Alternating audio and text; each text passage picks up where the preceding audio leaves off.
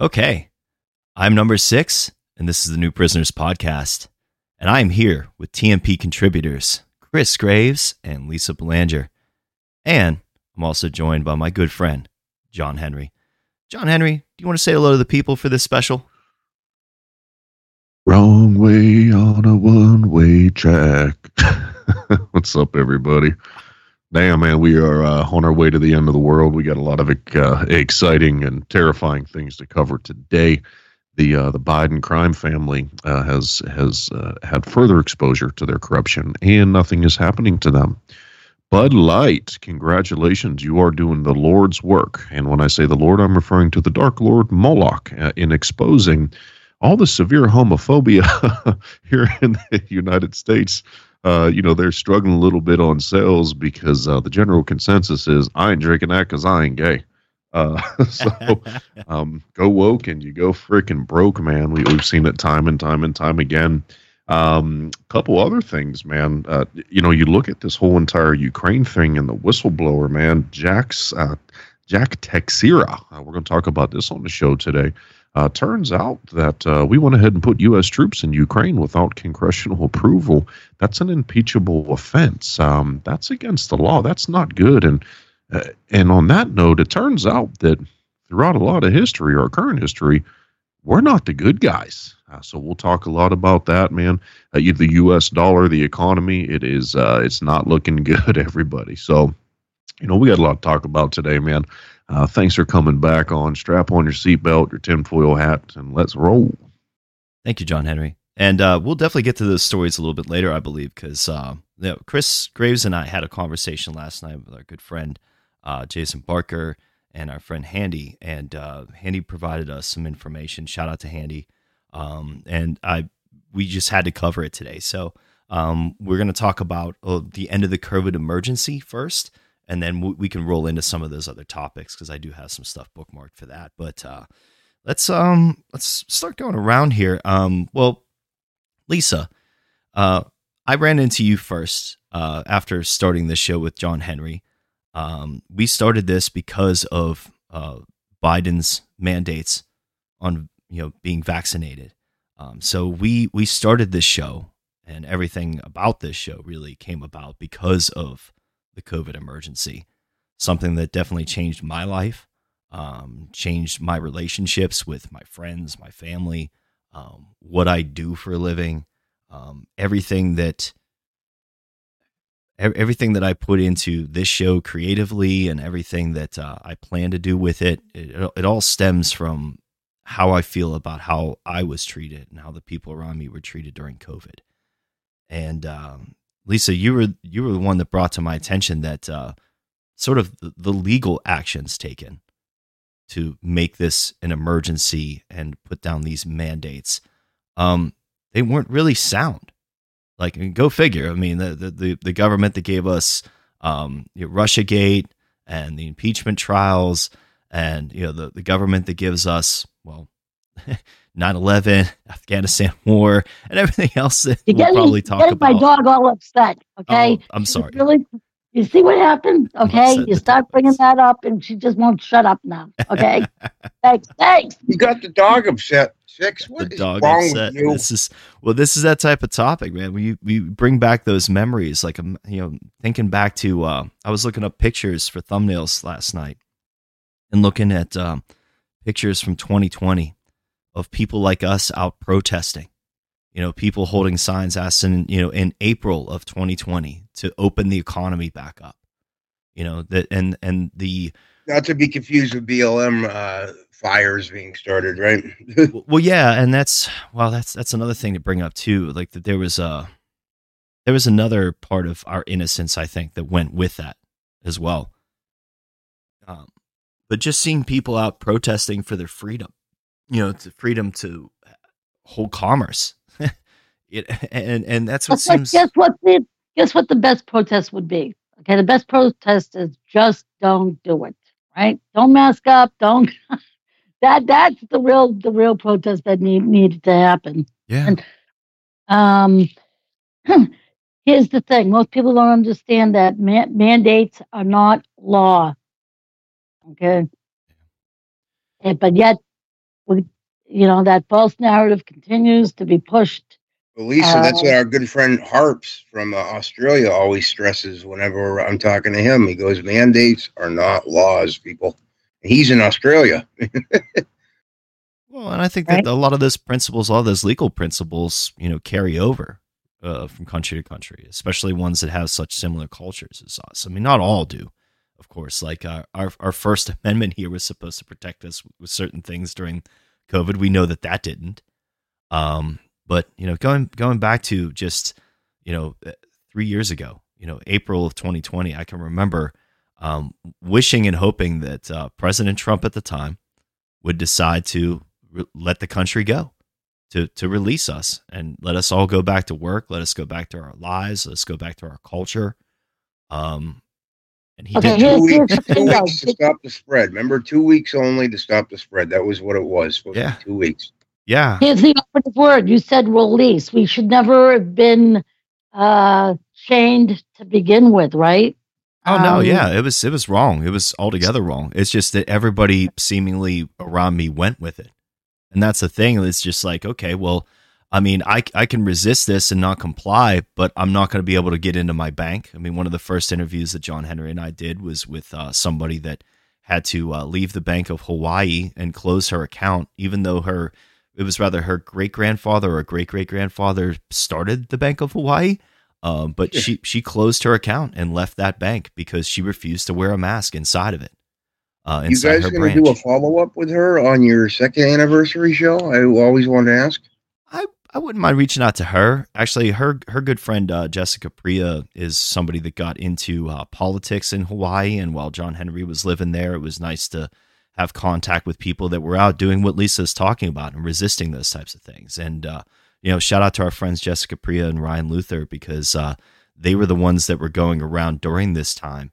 And they're the ones that you see like in videos and some, you know, some of the things that I think we've attached to those source lists of those early episodes but they're in they're in stores like talking to police because they would go into stores without masks on in Hawaii and then they'd have the police called on them and then they'd have to explain to the police that this isn't law just like Lisa explained. Like they'd, they'd have to do it calmly. Meanwhile they're they're surrounded by you know they're two little you know two people. They're unarmed.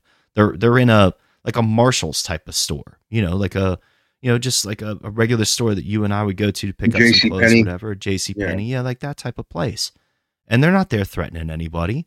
They're not there calling, you know, mask wearers a bunch of fucking marks like I would or something like that. You know, they wouldn't wow out and create a scene.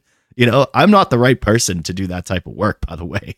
You know, in those high pressure situations and you're in public and you got people fucking with you, you have some guy in a smock that's returning cards telling, put your mask on, sir. You know, like it just like that's gonna be You get, you, or you get a cop outside choking some young girl because she doesn't have a mask on. well that, That was too. in Australia. Actually. that too like I, I could just uh, even if i'm the guy standing in the aisle and i'm watching somebody grab a little girl you know and, and drag them out of, of the store because they're not wearing a mask or something like it just you know and, and for me like Choking them because they're not wearing a mask. Oh yeah Irony.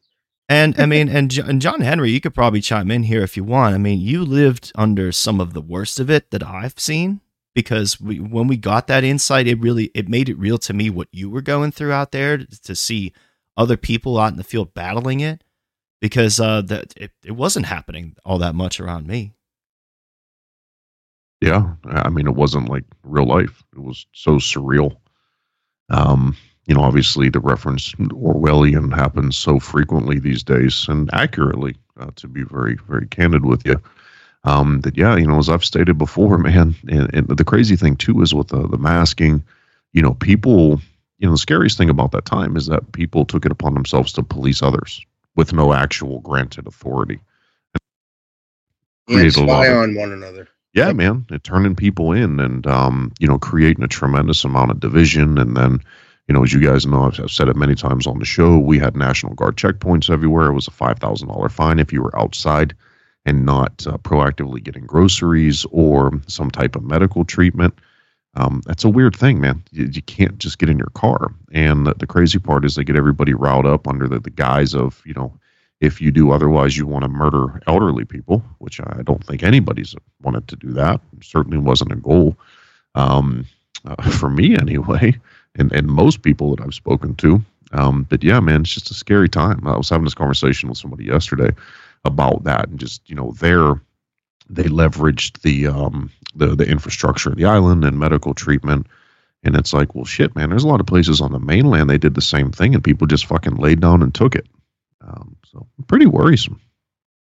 Well, and that was the You other weren't thing. allowed to go from state to state at one point. They were trying to get people from New York that were hiding out in uh, our houses here in Massachusetts, and it was like Nazi Germany for a second. Not to be, you know, grandiose about it, but that's how it, it kind of was for a few months there. You remember Lisa? The they're telling us you will not go out like the the lady that was the governor of Rhode Island. She was like uh, uh, bragging about how she would go out on the weekend and make sure that no one was having cookouts. I'm like, who the fuck are you? And now she works for Biden. Oh yeah, I mean, you only fail up in in that business, right? I mean, look at all the people that were elevated by this. I mean, I listened to something um, Dave Smith and Robbie Bernstein covered this last night on their show. Part of the problem. Shout out to them. Um, and I, I was listening, and Dave brought up some great points of just like, you know, how this was the largest transfer of wealth from the people to uh, the hands of a few. Um, that all of my uh, anti-fascist, you know, uh, anti anti right wing friends were all they were all the ones just like, yeah, we we need this universal income from business and government and all these things, and we want we want CVS and Walmart and and Rite Aid to help manage the economy and 3M and all these other big companies. You know, we can't we can't wait for Pfizer to team up with the government to give us some shots. You know, Meanwhile, the mom and pop stores, uh, they lose their livelihood and Oh, yeah. no more shop. yeah, all the independent businesses, all the restaurants. You know, I mean, we, we, we know our friend Gary McBride. He, he lost his business in the oil fields. I mean, we've we've talked to many people on the show that you know lost their businesses, lost their livelihoods. Um, you know, had had their livelihoods severely d- disrupted, um, and uh, the recovery for that. I mean, we're three years later, right? Um, the recovery from that, it's going to be decades it's really going to be decades because of the damage that they've done. And and I remember, you know, when it first started happening, just thinking about, okay, well, if they shut down the economy for a couple days, I'm thinking like, how many trillions of dollars of impact is that? You know, when you just shut everything down, you know, all the transactions from happening. Well, who does that benefit? You know, it's just like when you look back to the Great Depression and what caused that.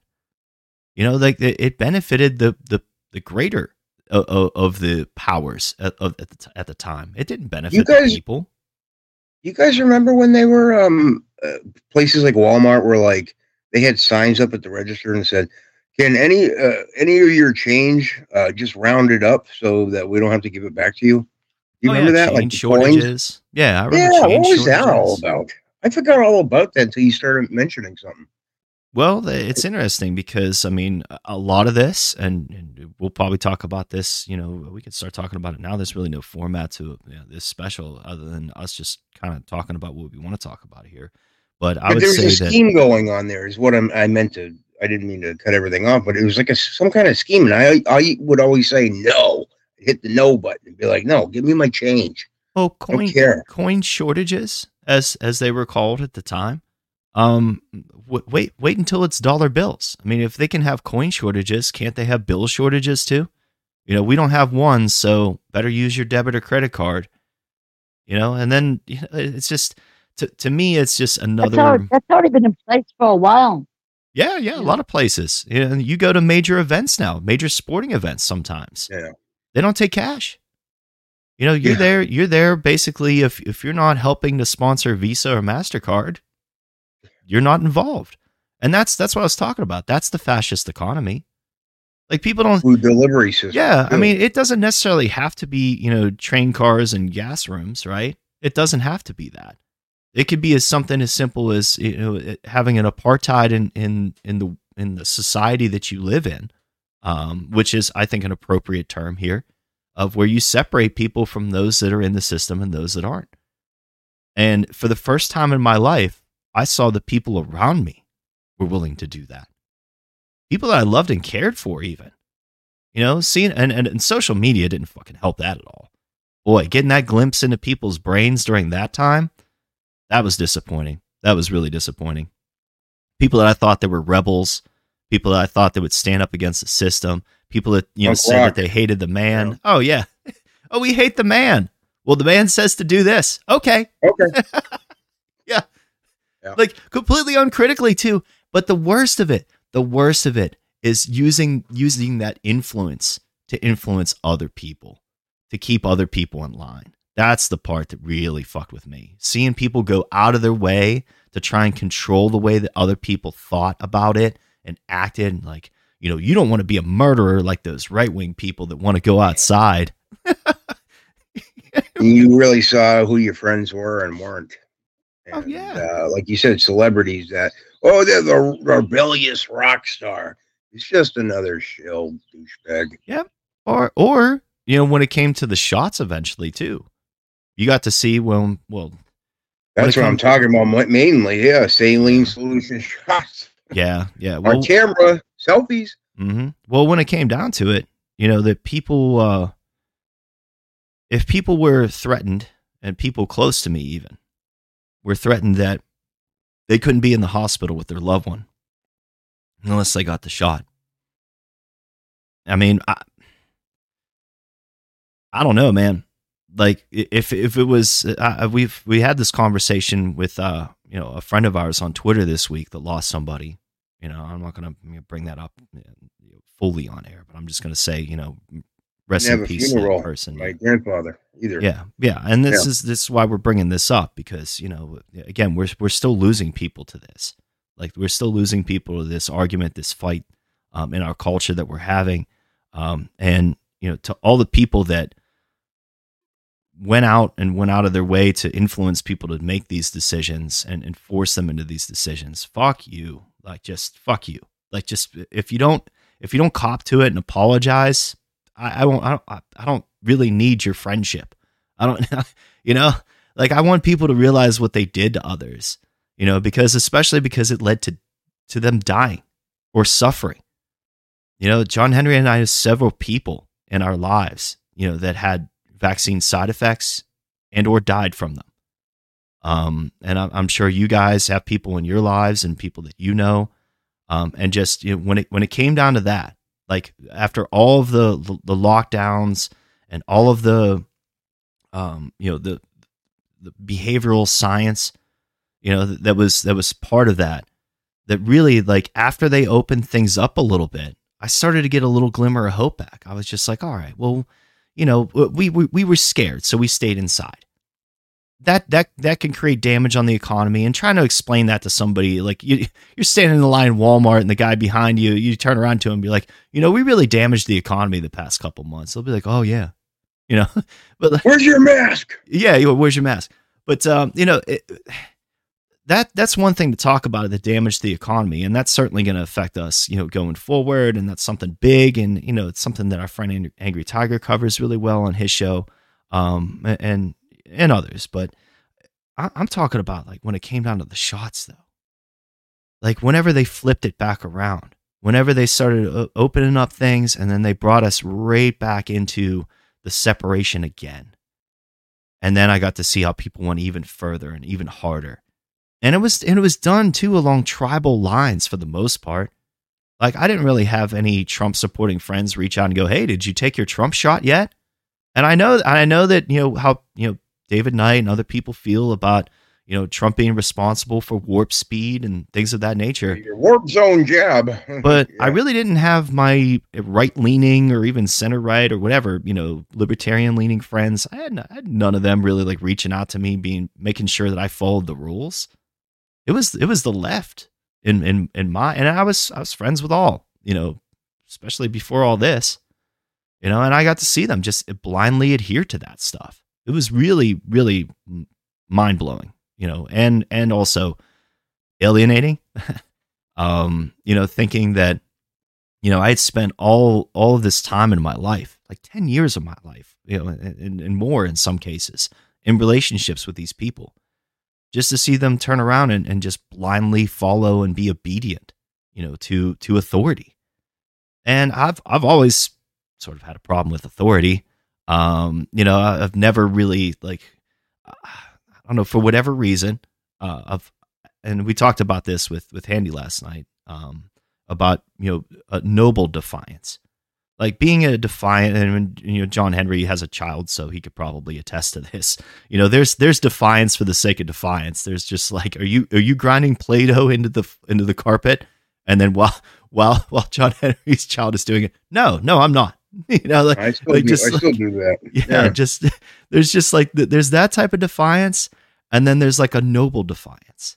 You know look at all the people that did stand up. Look at the arthur Pawlowskis you know that, that were arrested in canada. Look at the truckers. I mean i remember seeing the truckers. I remember seeing uh, people from the nba uh, stand up. And I don't, I don't watch basketball. I don't give a fuck about basketball. You know and most most professional sports especially after the black lives matter movement uh, going back to that sort of we're jumping all around the timeline here but Take a knee. oh yeah. After all that i mean i was just i was completely checked out and done. Because then then you got to see and th- this is kind of what the the theme was during the whole period and i don't think it's really ended. I think it's actually amplified gotten worse. It's solidified now because they've proven that it works. It's a it's a proven method um, of just the, what i call the platform that no matter where you go if you're a regular consumer like if you're not somebody like us that seeks out information like this and delves into these types of topics and finds these types of shows and interacts with the people in the chat or the or the hosts you know like if you're if you're just a joe blow normie person and you're expecting to get like say you get a brand new phone you open up that brand new phone you fire it up do the whole setup services and you set up your news feed well what's going to be coming to that news feed is it going to be new is it going to be news headlines that like from yahoo news and other companies like that and, and others that were just part of the- from bullshit.com dot org. well, yeah, it, it's gonna be it's gonna be propaganda. Like the- like you get you just purchased a thousand like if you bought a new Samsung or something like that you, or Apple phone. Um, this is the two most popular, I think. You know, you buy one of those, it comes preloaded with the propaganda reel already on it. And then speaking of which, those same companies are the ones that wanted to do the yeah, they wanted to do the track and trace. You know, they wanted to do that shit. You know, regardless if and, and Apple's always great for that. Regardless if you wanted them to or not. you know, Who are you hanging out with? Who were you around yesterday? It was really creepy. like I had a not so great conversation with a friend about that stuff because I was just like, dude, this is not only are you living in a walled garden, you know, by by purchasing this stuff because they're they're gonna make sure that you don't have access to things, but also they're the ones working with the government to make sure that it happens. Like they have a stake in this. Like uh, wh- where's the conflict of interest?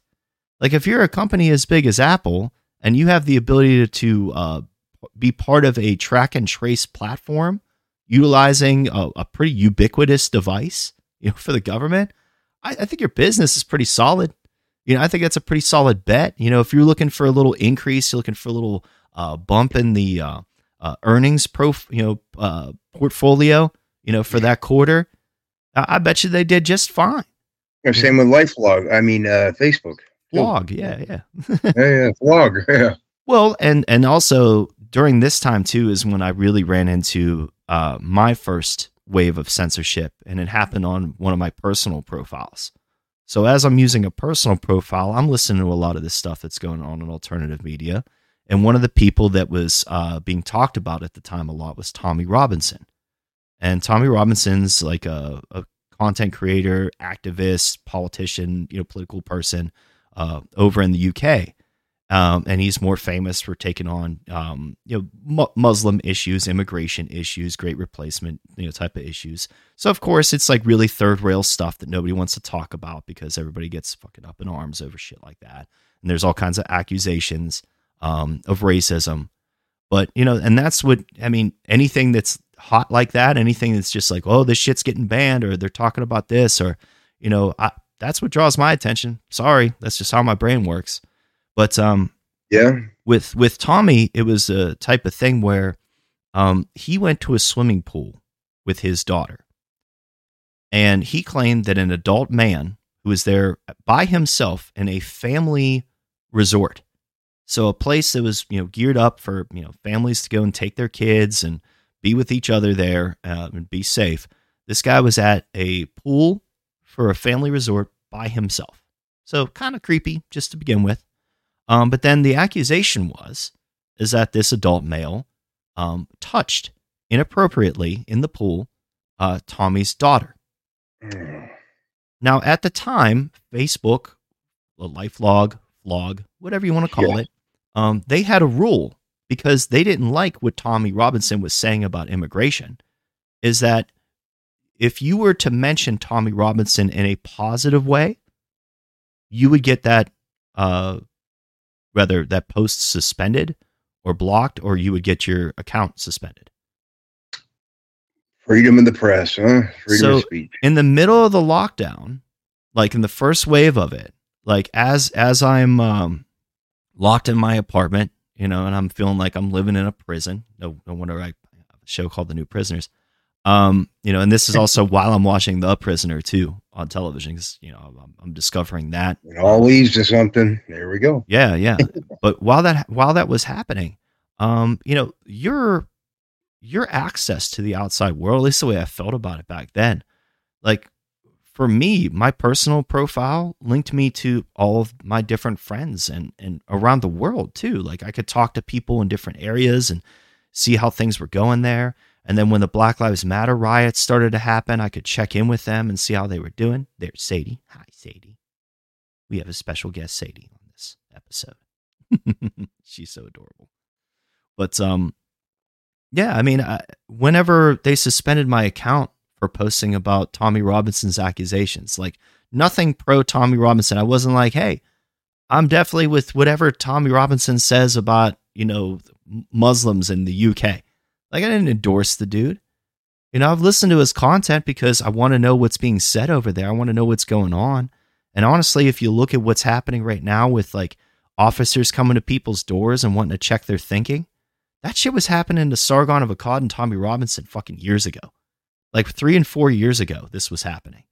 You know, uh, there were there were people that were already being prosecuted. People like Count Dankula being prosecuted for jokes over in the UK. And I, kn- I knew that, I mean, everybody was like, don't worry about that stuff because we got the First Amendment. Well, all you need is an emergency to jump over that, apparently. You know, Yeah, when- well, don't worry about it anymore because now it's going to be in your food. See how that goes? So it's no longer like, it's not even like in your face, but now it's going to, it's like so insidious. Oh yeah, the control. The control is everywhere now. And it's just like not not just having my personal connections interrupted, not not having my account suspended for, you know, wanting to know what happened to a guy's daughter.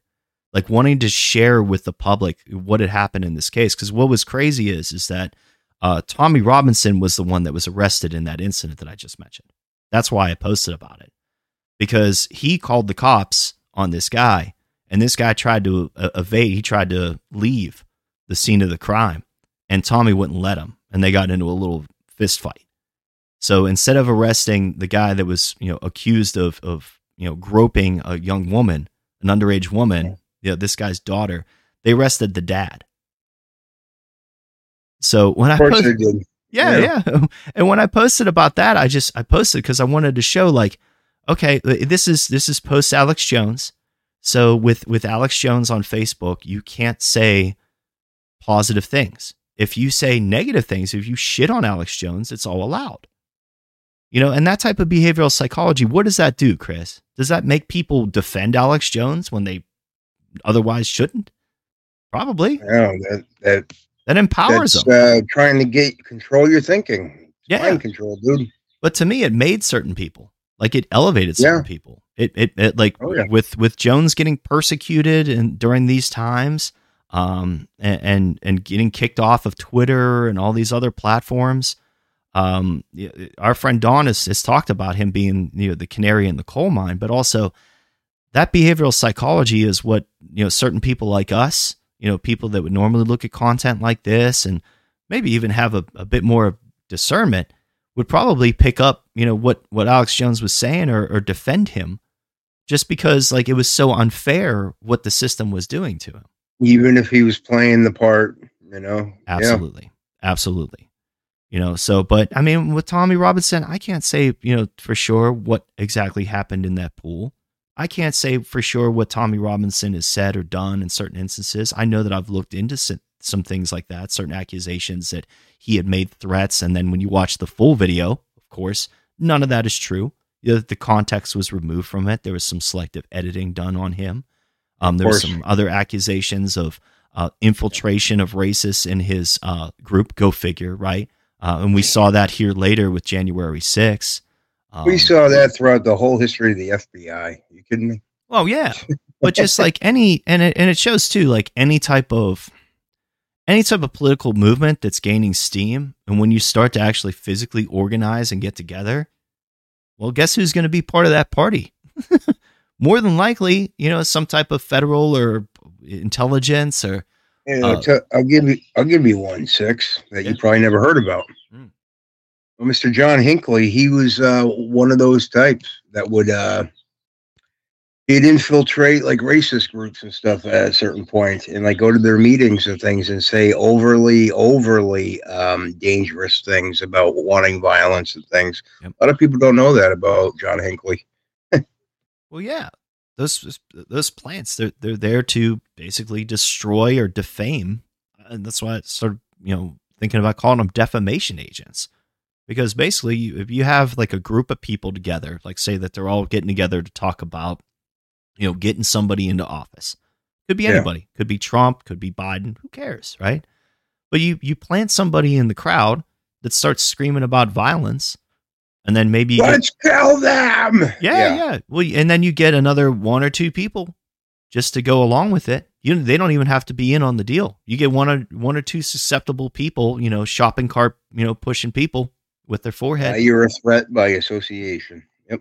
Well, this is like what we saw on Twitter this past week uh, with that uh, documentary coming out about Gretchen Whitmer.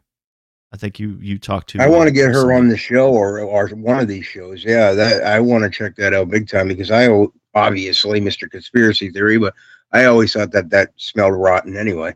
Yeah. Yeah, I'll have to look up the info for that. I didn't I didn't have that bookmark, but I'd like to give them a shout out too.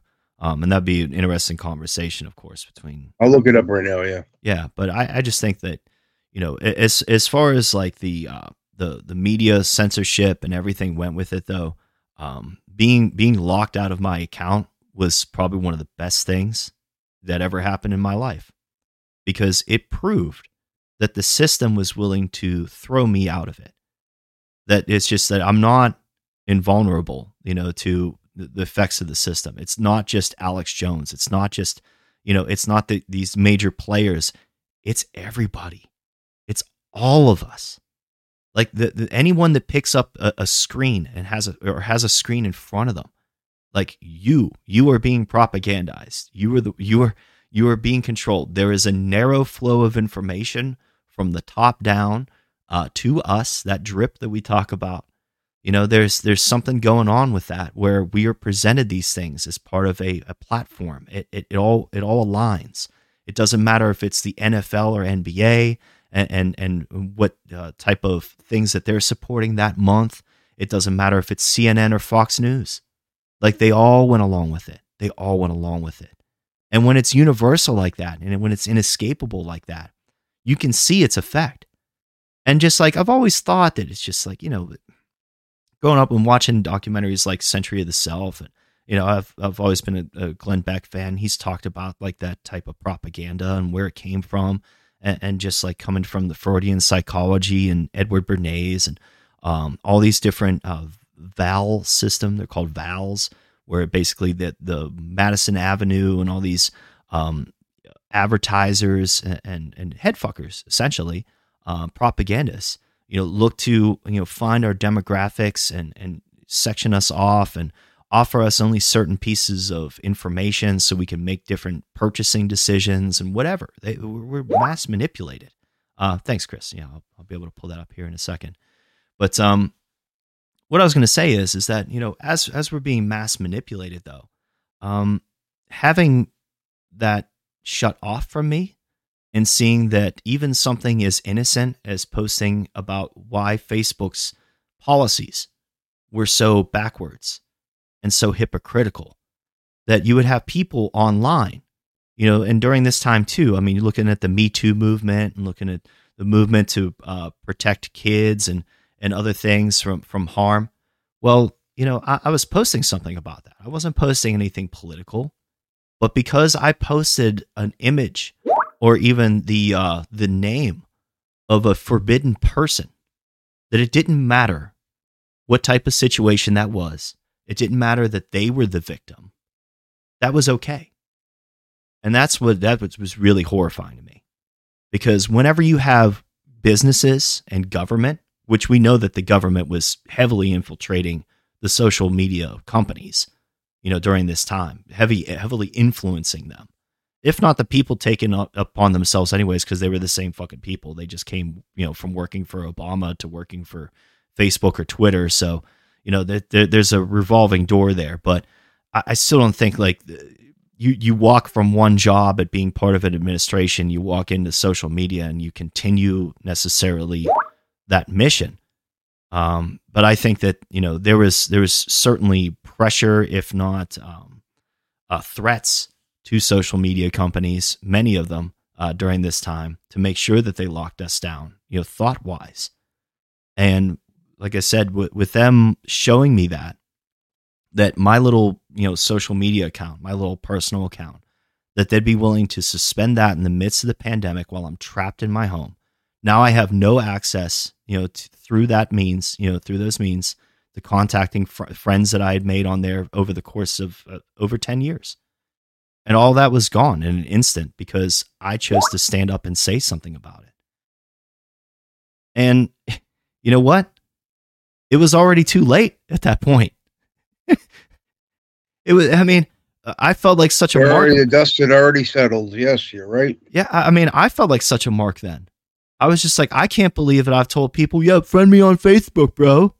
You know, John Henry, I'll tell you, we would go out when I was, you know, when I was single and I'd, I'd give a girl my Facebook. I'd be like, well, you, you would go on Grinder and stuff and yeah. swipe right and left, right? Yeah, you know it. Grinder hoagies. Yeah.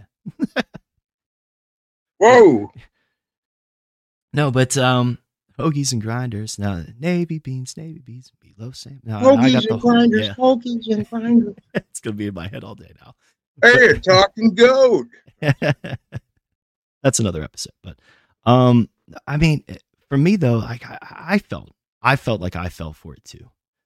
Like, and that's what really hit me hard. Like psychologically, is that everything that I put my investments in, um, for, from time to relationships, um, to you know, just all the all the pictures, you know, of me and loved ones that were there that was gone in an instant because I didn't go along with the platform.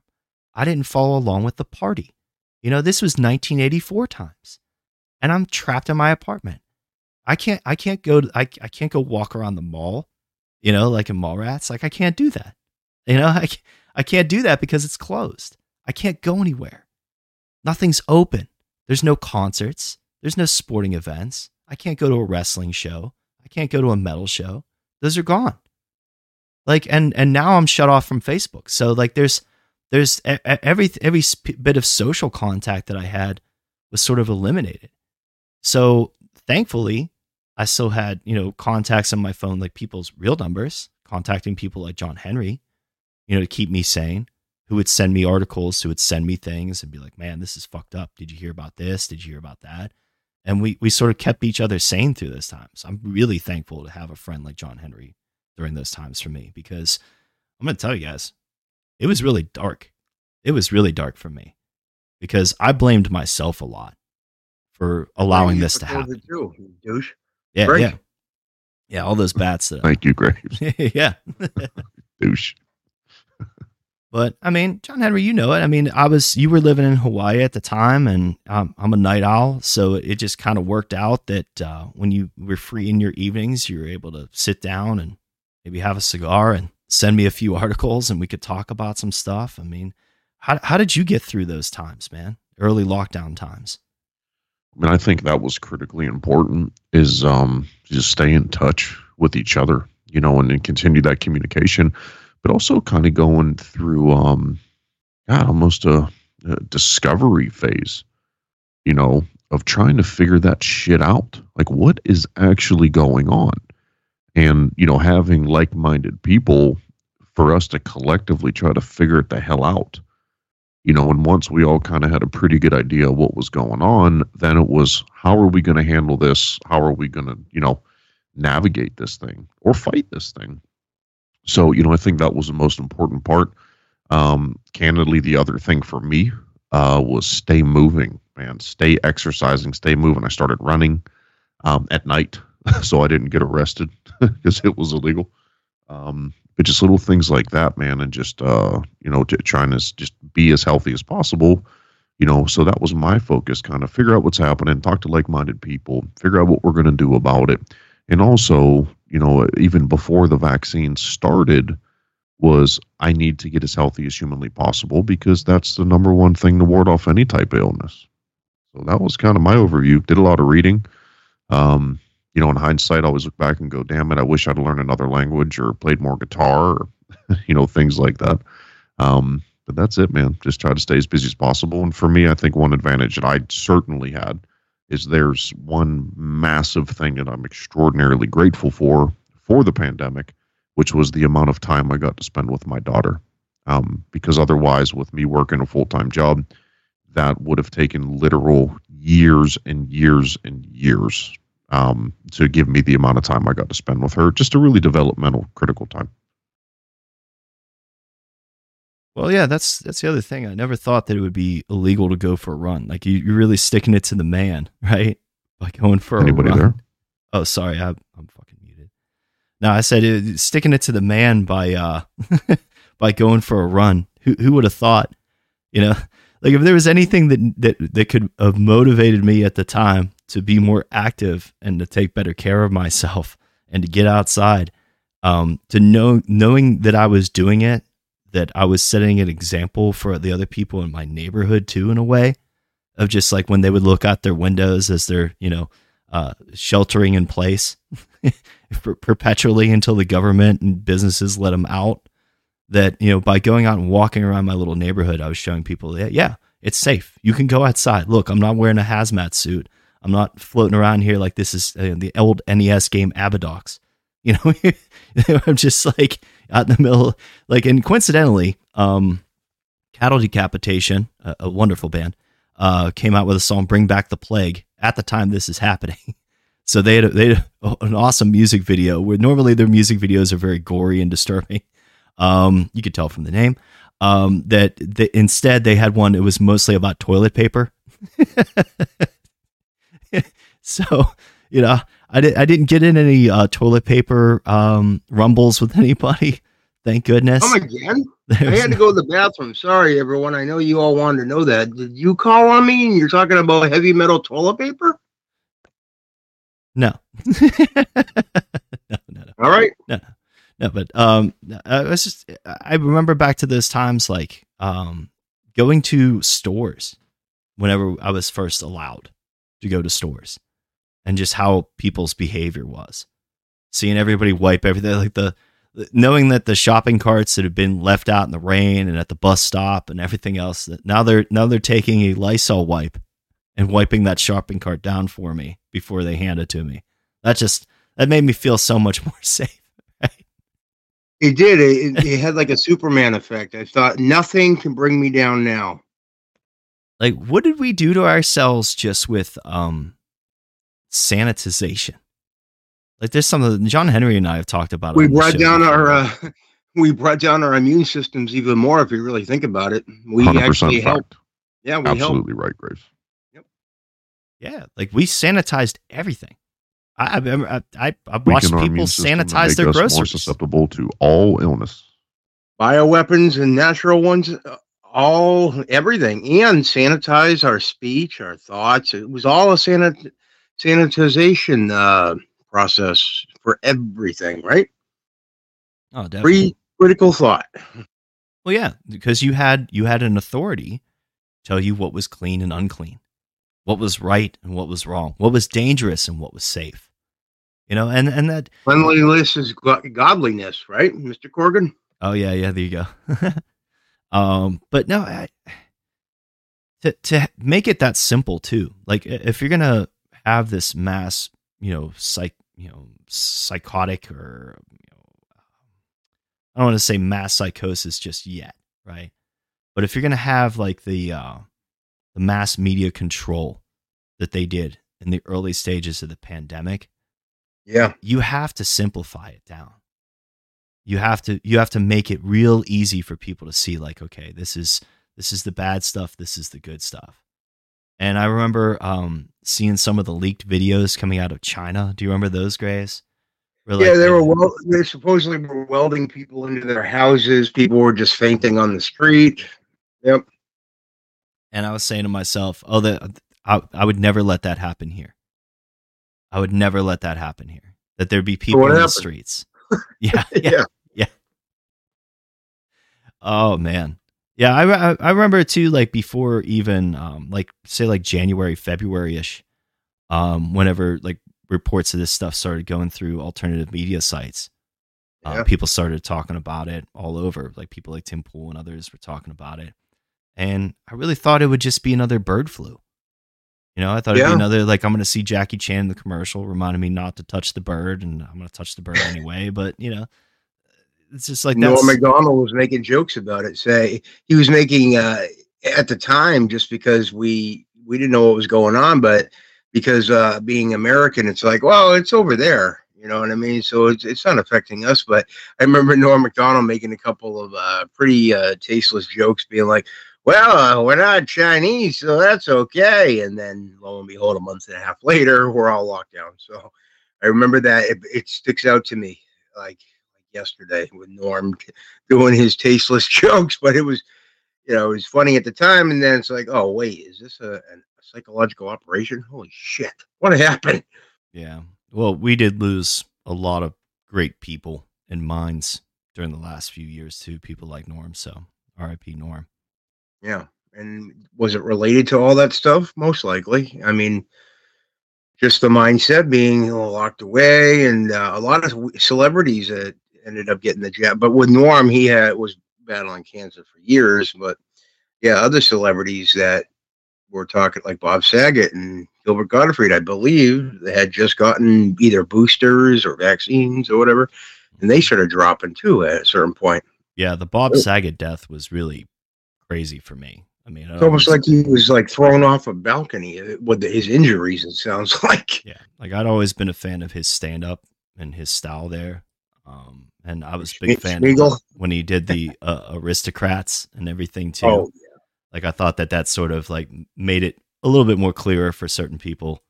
Um, I'm not Danny Tanner. yeah, Yeah, yeah.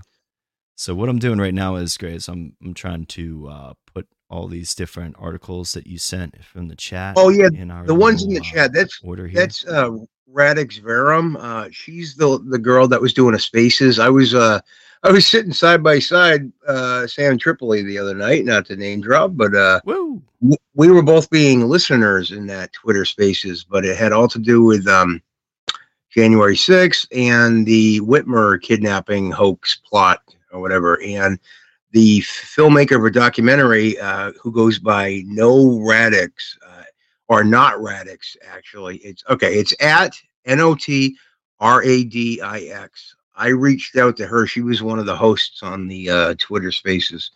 And she has a documentary that she's trying to get out all about the uh, kidnapping plot. Yeah. I'm trying to get her on one of the various shows like this one that uh, I'm associated with. And she says, just reach out. So I'm in the process right now. Cool. And we can probably pop on that trailer right now. Yeah, it's not that long. And also, uh, before I forget, also Handy's Substack is also one of the links too, because I wanted to make sure that people got that too. Yes. Because he uh, he helped us out with finding a couple of things last night, as six is referred to. Yes. Yeah, definitely go and support uh, Handy over at uh, Handy's Hangout on Substack. And then also, uh, too, this is just a little reminder for everybody listening. Um, check us out on Substack Notes. Uh, I'm going to be starting to use that social media platform a little bit more. That's something new that just started this past week with um, Yeah. uh, as an alternative to Twitter. Uh, so you you can find like short tweets and those types of uh, uh, format, you know, things on that platform. And I think our friend Angry Tiger and Guard Goldsmith, we got uh, our friends Ron. Tiger's the one that made me aware of it So to begin with. yeah, yeah, Yeah. I've seen a bunch of other people uh, jump up on there. So yeah, hopefully we can bring um, the rest of our little universe over to that where I think that we'll be less shadow banned. We'll be able to see each other's posts. We'll be able to communicate with each other easier. So anything that helps with that after we just, you know, ended a conversation about being cut off from our friends and, you know, relationships that we've developed over years, like, you know, if, if yeah, well, if if I got banned from all these platforms that I'm on and I couldn't talk to you guys, I mean, that would that would really that would really suck, man. that would really suck. I would I would miss talking to you guys every single week. You know. Yeah, I miss it. Uh, then eventually I forget about you. You know what I mean? I'd yeah, be okay. Yeah, yeah. I'd be all right. but let's um, well let's um let's take a look at this project. I'm gonna try and pull up this YouTube video. See if.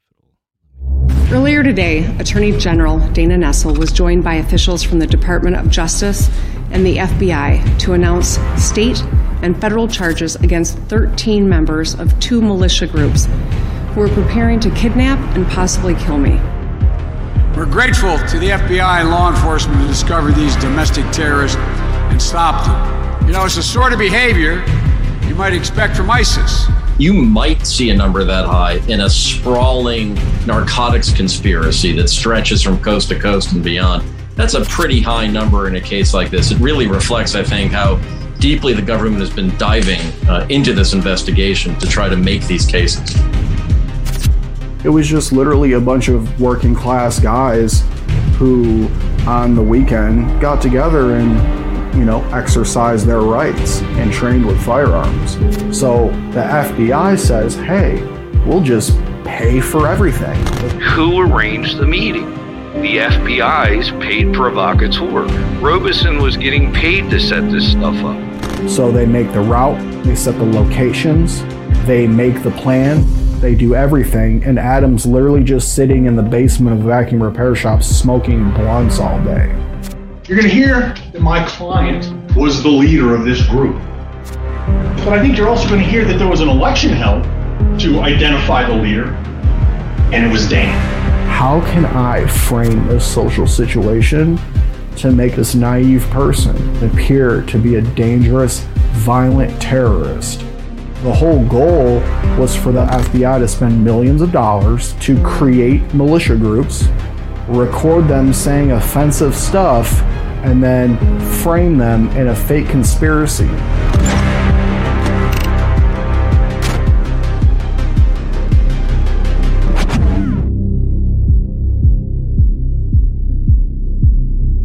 The guy with those big old holes in his ears, John Henry. Looks like somebody we'd be friends with. And uh, you know, when they showed the guy, like, of course they had to show a picture of him doing like a derp face, right? but when they showed the guy, like, he's the one sitting in the basement, he's the one smoking all the blunts. I'm just like, oh, this is our guy. Yeah, that's the mastermind. That's the Osama bin Laden of, of Michigan there. well, just remember, Osama bin Laden, they say, was a gamer.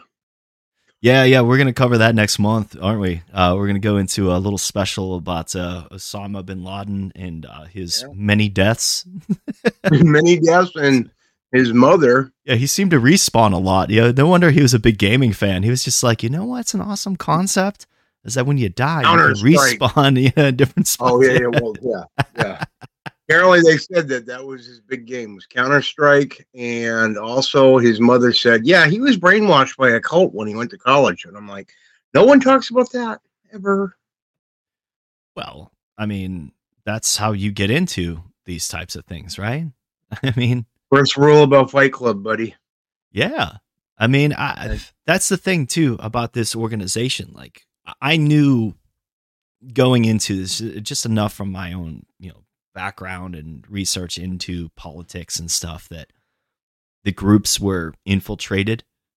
But you know, this this uh this Whitmer case, yeah. these these were these were guys that were supposedly going after Whitmer because of their anti-COVID lockdown, you know, stances. Exactly. Yeah. You know, they were trying to paint people uh, like us that were against the lockdowns, that were against mandates, that were against masking and, and all these things. They're trying to make us into terrorists and then associate us too with racism. And then you saw yeah. the the the anti-racism being afforded, sure. you know, that you saw that wing of um, of American life being Right, afforded an right, opportunity. Yeah, well, yeah, they were afforded the opportunity to go out and mass protest. Like I remember, I remember. Yeah, not just that, but it was encouraged and fires and destruction. Oh, that too. Yeah, I remember sitting in um one one of my very good friends. Uh, I've been friends with this person for like twenty years, right? Soros. Uh, no, no, no, that's Soros, but yeah, that's that face. But um, no, I was sitting in, in this bar with them, and um, I was watching the bartender just cry because they were about to shut down her bar again. Like they had just reopened, and they were about to shut them down again. And then I'm, I'm sitting around like another party uh, a couple weeks later with some friends, and you know we're all looking at each other. We're not wearing masks, like we're not behaving that way.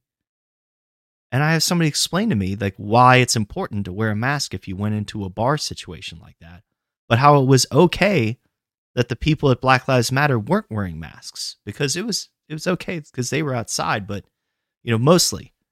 And I'm like, well, okay, but like, wh- why why are thirty people, thirty to hundred people maybe, not allowed to be in this little space?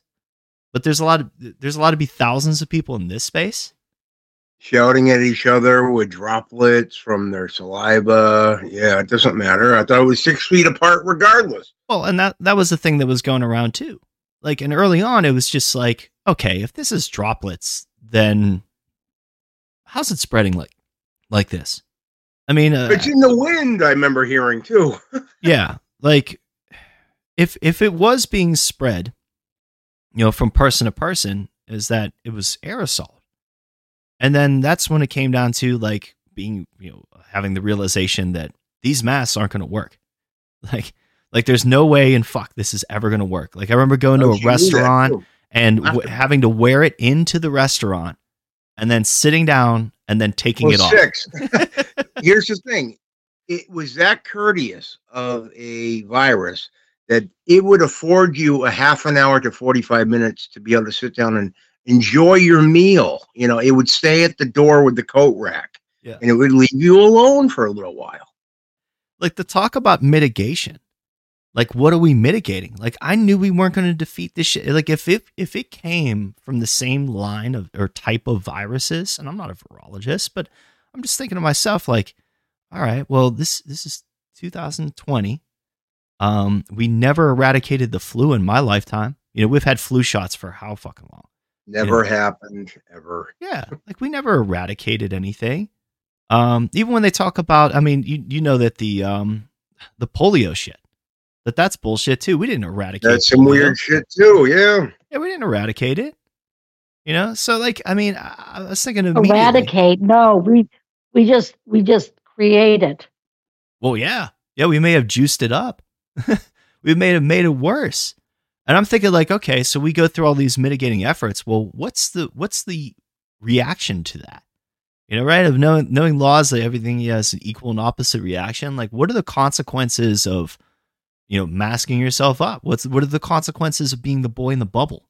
You know, like it, it- 1918. yeah, Spanish flu. They said, looking back, that they wanted them to mask up, and that masking probably caused more deaths back then during 1918 because of the masks. Oh, and do you remember the change? Do you remember when they changed it? Yeah. And then they came out and said, like, because I remember, like, um, I, I- I've watched Steven Crowder a lot too.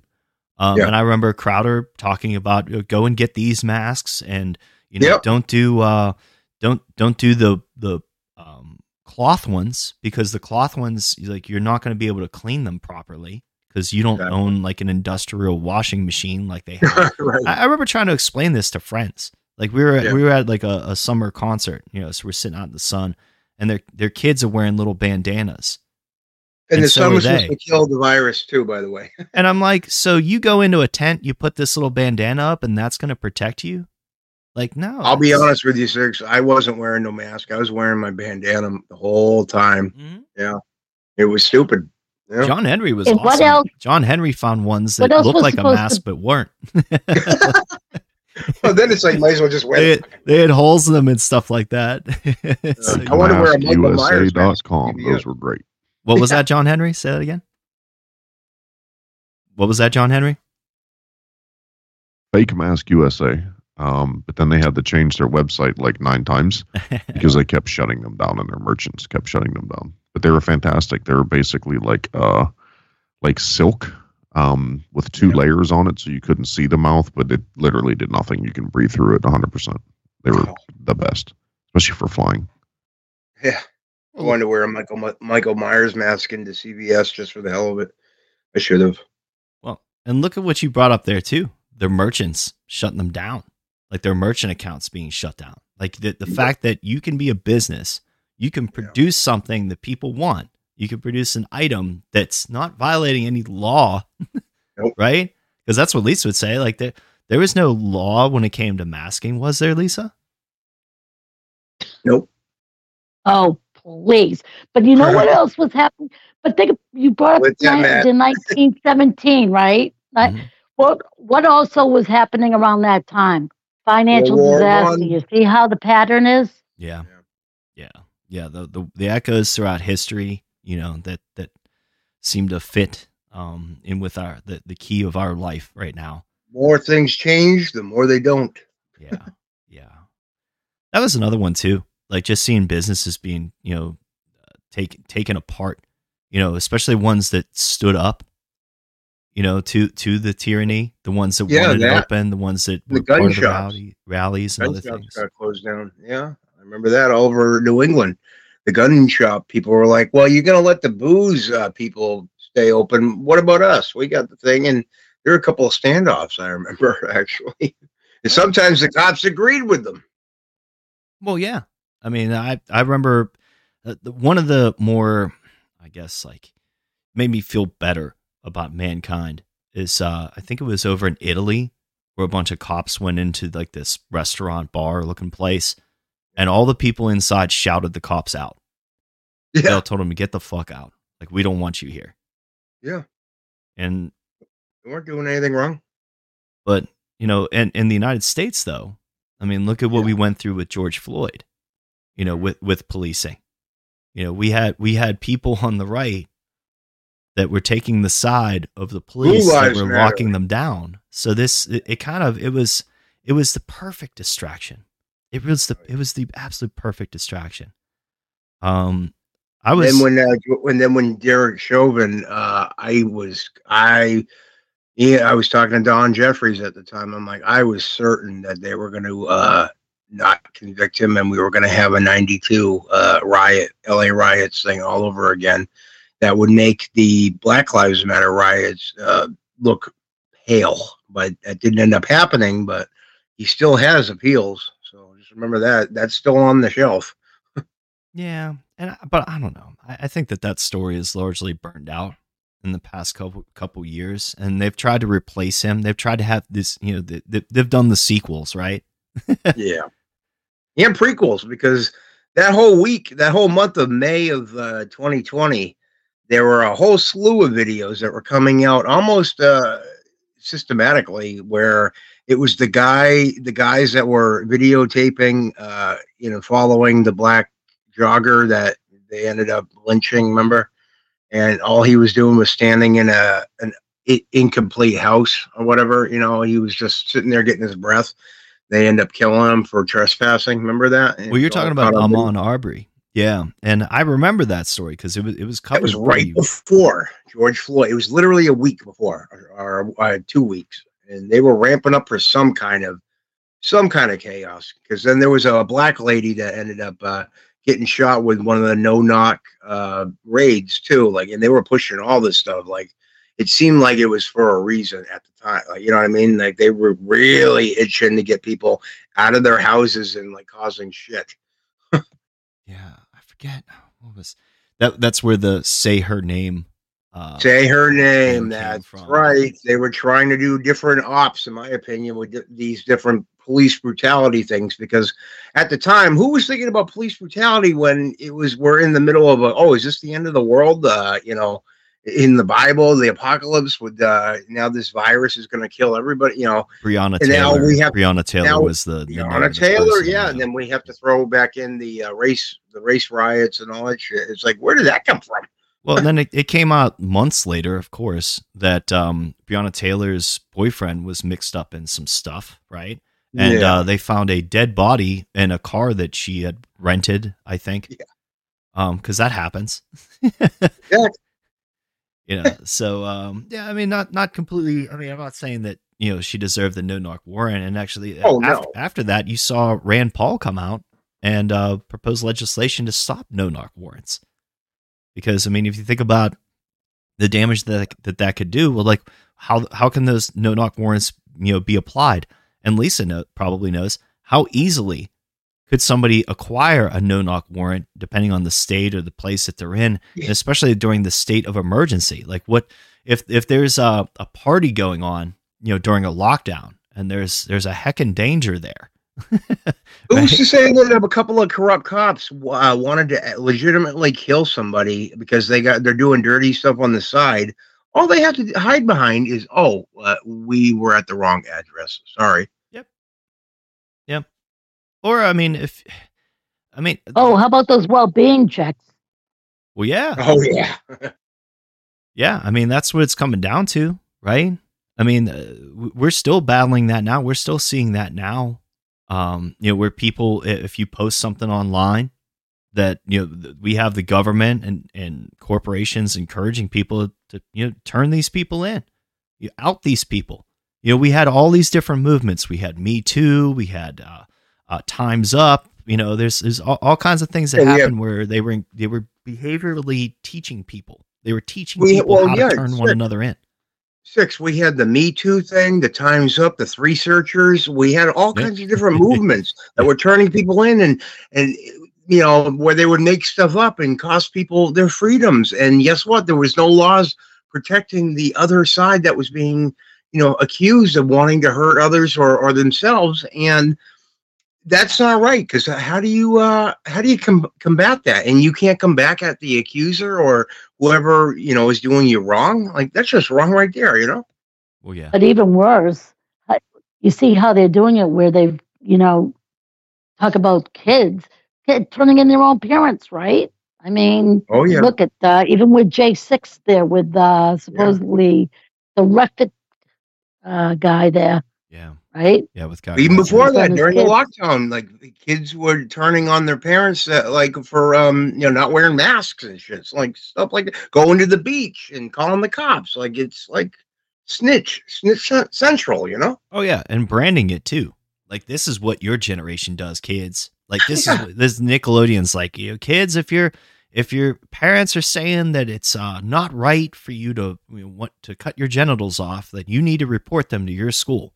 You know, like yeah this- now clarissa explains it all exactly yeah yeah. Ex- Clarissa explains how to tuck it. it's, it's like the new yeah show that they're and- coming out with in nashville Yeah, yeah.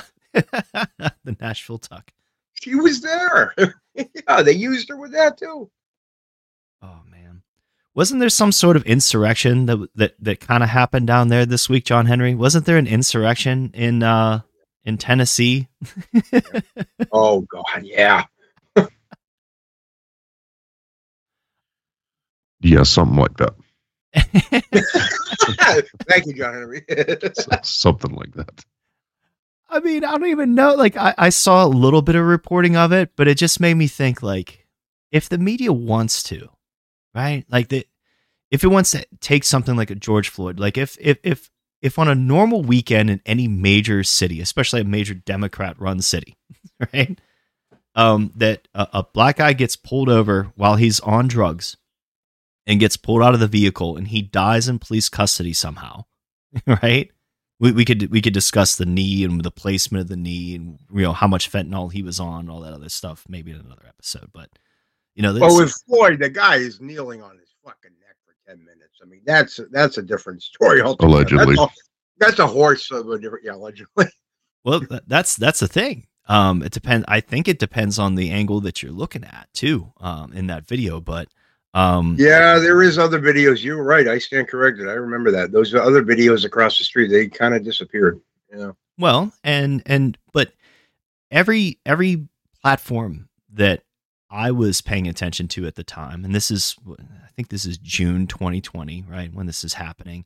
Um, I, I listen to wrestling podcasts sometimes just to like, get my brain off of politics, and Yeah. I, I put on Jim Cornette, and Jim Cornette's doing eight minutes of silence for George Floyd.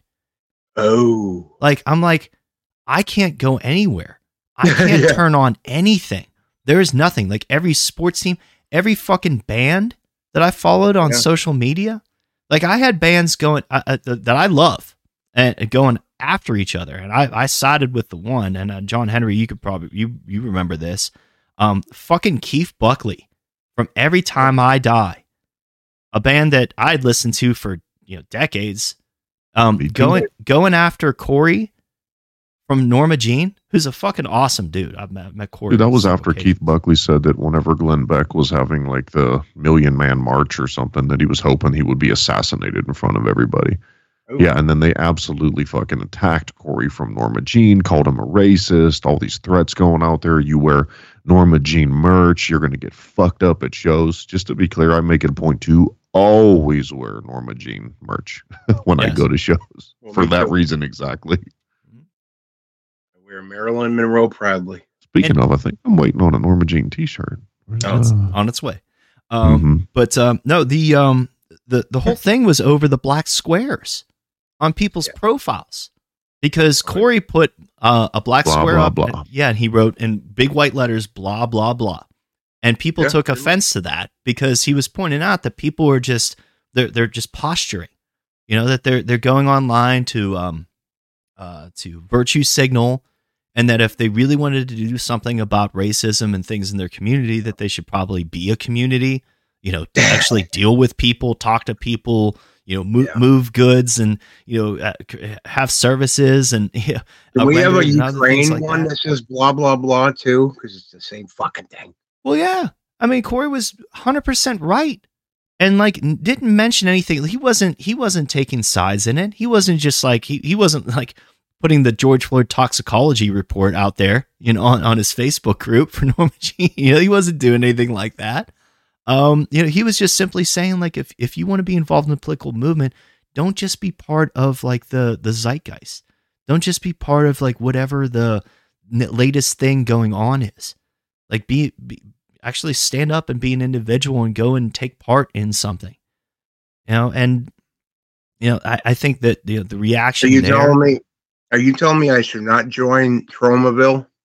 oh, you should definitely join Tromaville. Oh, all right, all right. Yeah, you. that that's a separate thing. That's a separate thing. That's a that's a good thing It's a different issue. For, for society and, and and and everything, really. But um, and, and yucks. Yeah.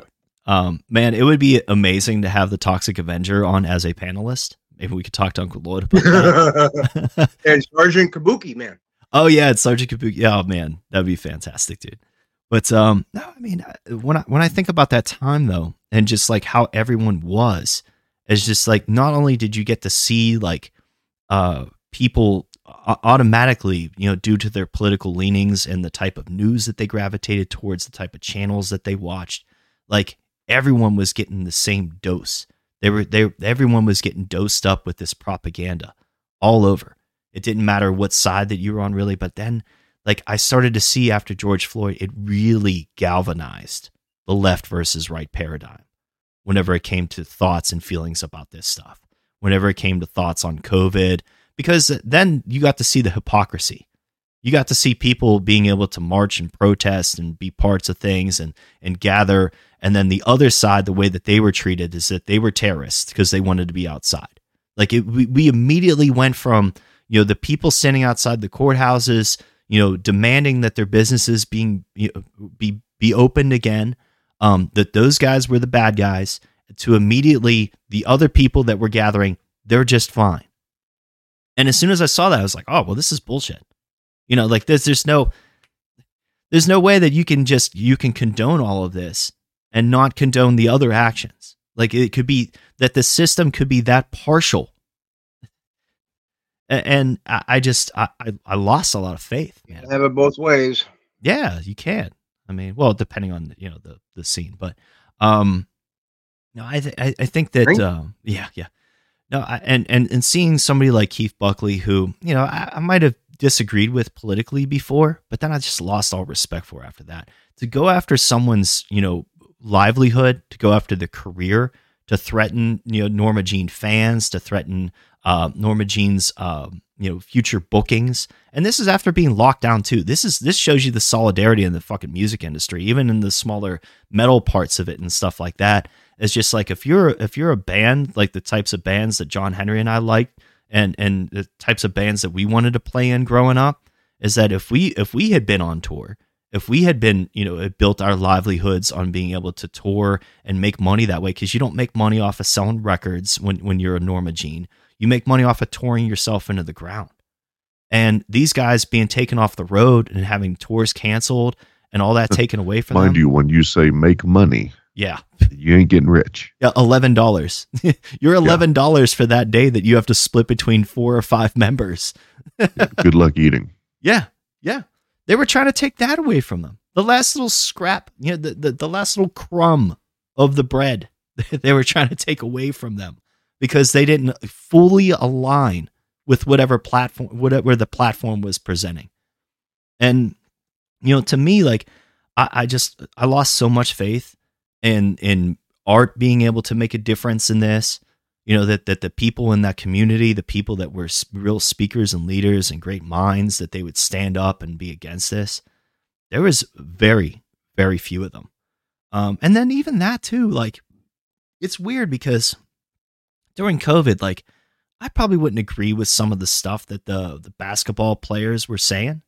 Uh the one dude from what was it uh new york or something he was being uh uh taken off the court everything like that. But uh, he'd also come out and sided with like Kanye on like the whole We Are Kangs type of you know Jew Jew talk and all that other stuff. Like, Oh boy. well, no, the the whole thing is is like when somebody stands up for something that you're against, right? You know, somebody stands up for something and you know you agree with them on that level. You're not endorsing every single fucking thing that they agree with, too. And, and people started using all that guilt by association. Like, yes, he may be right on this, right? But he's terribly wrong on these other things. And people don't really understand that nuance whenever it comes to that stuff. You know, Yeah, I- like I don't I don't understand your hatred of Pizza Hut, but I respect you for having that stance. the, the hatred comes from deep inside. it's from, from, from the pals up. Yeah, stuff that in your crust. crust. But um, no, I, I was thinking that you know whenever whenever that happened, um, I was in a place where I just completely got off of YouTube and got off of social media and started just looking at alternative sites. It kind of alienated me even more. It put me more. It it it made me more engaged in alternative media and finding better outlets, like ones that wouldn't just go blindly go along with things. So I, I found a couple names, and one of those uh, one of those names that popped up on my feed on BitChute. Uh, shout out to BitChute for being there for me during the lockdown. Um, is that uh, I started watching all of my political stuff on BitChute. I didn't watch anything political on YouTube because I knew that YouTube was banning and censoring people for it. Um, and uh, I knew I couldn't get solid information there. I knew I had to go elsewhere to find out what was really going on and getting people's real real takes on George Floyd and everything else that was happening. And I found David Knight. And Is that how you found them? yeah. I mean, I had, Oh, I had, I had probably listened to, I already had him on my subscriptions. I'd already probably listened to things before. Maybe But- when he was on Infowars at night or whatever. Yeah. But, but yeah, yeah. And actually, yeah, cause I, I, I wasn't really a long term like Alex Jones listener. Like one of the jobs I had had a while back, some of the guys um, at that job site were, li- were Alex Jones listeners. So I would listen in that way. I would just kind of, it would be around me, but I wasn't really actively listening to him. I wasn't going Right. out of my way to, to, to look up his stuff. So I was somewhat familiar with it and what he was about. But Yeah. then, then when the whole censorship thing started with him, and they started removing him from platforms and deplatforming him, like I, that's when I started paying attention more because that's when I started reaching out to the same friends that I mentioned before and saying, "Hey, this is the canary in the coal mine. This is Yeah. this is the they came for him and then they came for us type of scenario." And they God, and they, they wouldn't hear it none of them would hear it. They were just, just like, well, well, he's a racist. And I'm like, okay, No, well, give me an that. Example. Phony. No, phony. That was my problem. Yeah, yeah. Oh, yeah.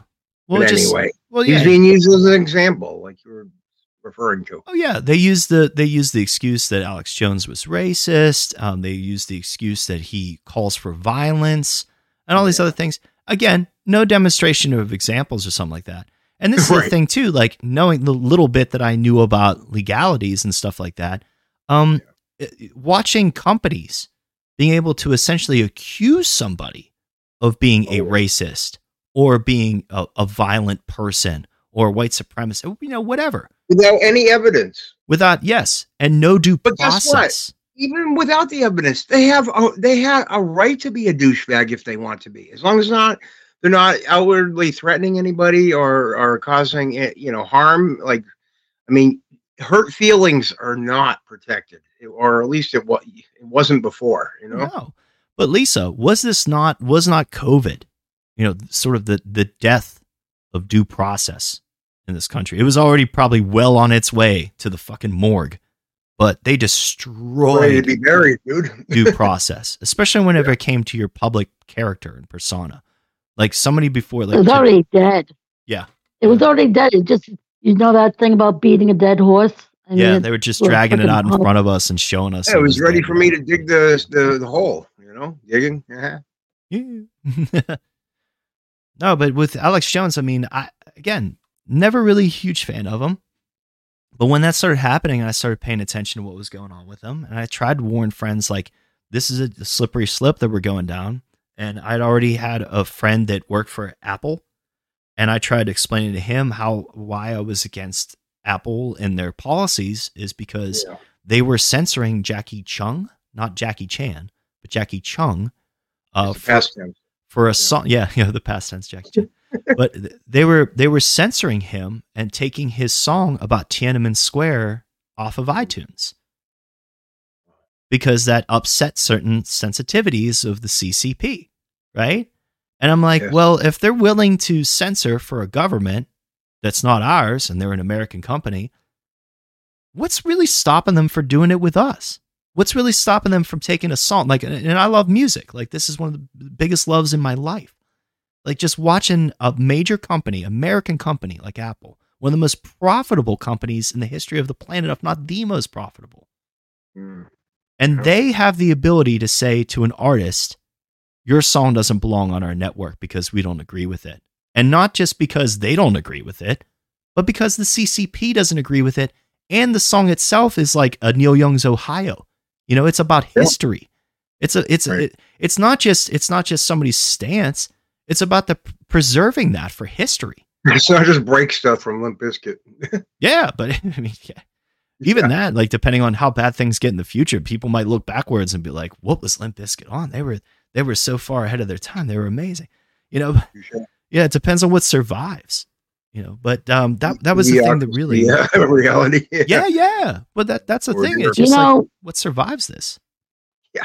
One of the biggest problems, even you know, I've noticed with this standing up against, you know, the COVID quote unquote mandate, right? Are, again, are the lawyers, and you notice how they've used, you know, got, used the mechanism of religious and medical uh, objections.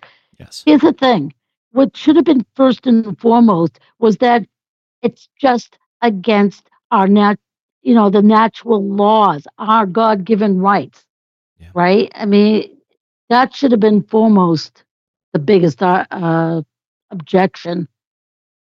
Well, even that, like just the ability to uh, self determination and free will was challenged, and I think that that was part of the ideological bent of this too. Uh, masked perception. Yeah, there you go, guys. Thank you. But um, yeah, look out for the new piss whistles, guys. But um, no, I, I was gonna say that with, with um, w- when it came to the defense, right?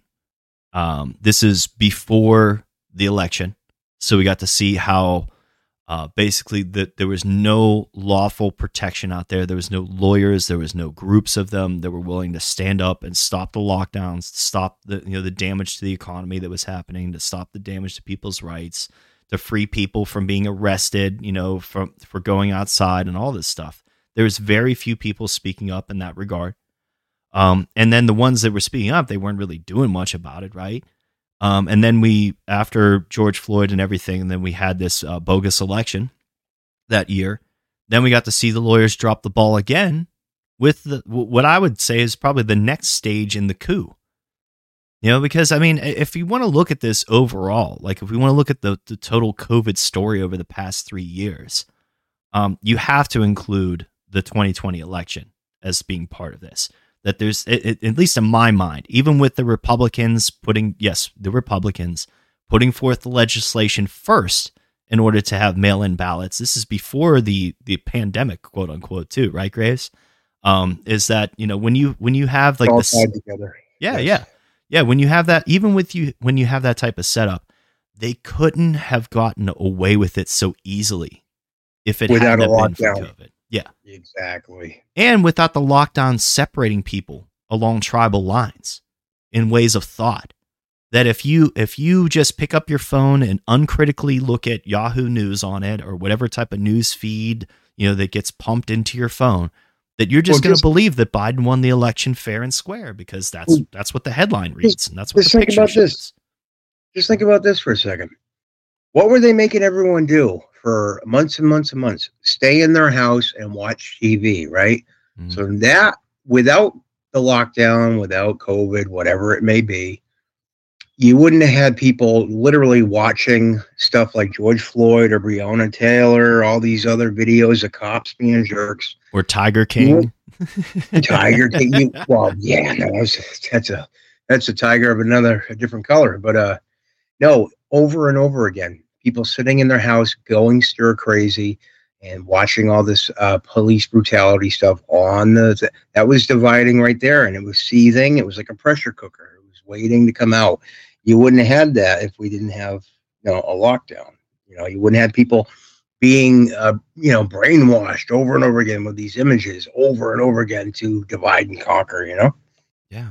Back before the DLive got all fucked up and they started censoring people, um, I was following uh, people like David Knight and others, and uh, another person called Portland Andy. Shout out to Portland Andy um, because he was showing all the different streams from around the countries, and not just ours, but also abroad that were aligned with this Black Lives Matter. there was riots or yeah people don't remember that there were riots in other countries over this Yeah. stuff That's that's why that's why I knew it was like more of a a That- that was- bullshit thing Well, that was kind of like the first, I guess, like in this field, right? That all of us, like, we get we get suspicions that there's coordination, right? That Yes. there's conspiracy happening. That's why we're conspiracy time. theorists, right? oh yeah But when you analysts when you get to see, you know that a, a, a black man dies in America and Americans, you know, protest and riot over it. Why the fuck are they doing this in Canada again? You know, yeah Or so that was or in europe Yeah, why are they tearing down statues in the UK? And then you get to see, oh, because it all aligns politically with these with these groups that are being elevated. exactly You know, and they're the ones that you know they're being put on the news as the good guys too. Like this is this is like a Clockwork Orange type of uh, behavioral uh, conditioning that's happening. well, if you look at that, they also said that uh, no one else. Uh, I was like screaming about the elephant in the room besides myself being the elephant. Um, Oh, I got into a terrible argument. Speaking of screaming, I got into a terrible, terrible argument with somebody I love very, very much to this day about the iconoclasm, about the tearing down of statues. I'm like, I don't give a fuck who it was. I don't give a fuck. Right. Like, tearing down history. like I, I can't stand the B-52s, right? I can't I like Roam. I don't voices. care. Fuck you. I like Roam. I, don't give a shit. I like this song. I like Roam. Roam is a good song. But you know, go but Rock Lobster. but yes, but it's just like if they're tearing down a statue, a statue to Rock Lobster or something like that, like uh, I'm fine with that. That that one's kind of shitty. And Yoko loved them too, by the way. They- Let me ask you a question though. Can I just finish statues this real quick, Lisa? Lisa, I don't mean to be rude. Before I forget it, No, 'cause let, I'm a, let be I'm rude. Go ahead, be rude. I ate Be lead rude. paint. yeah, I- I- rude boy. Okay.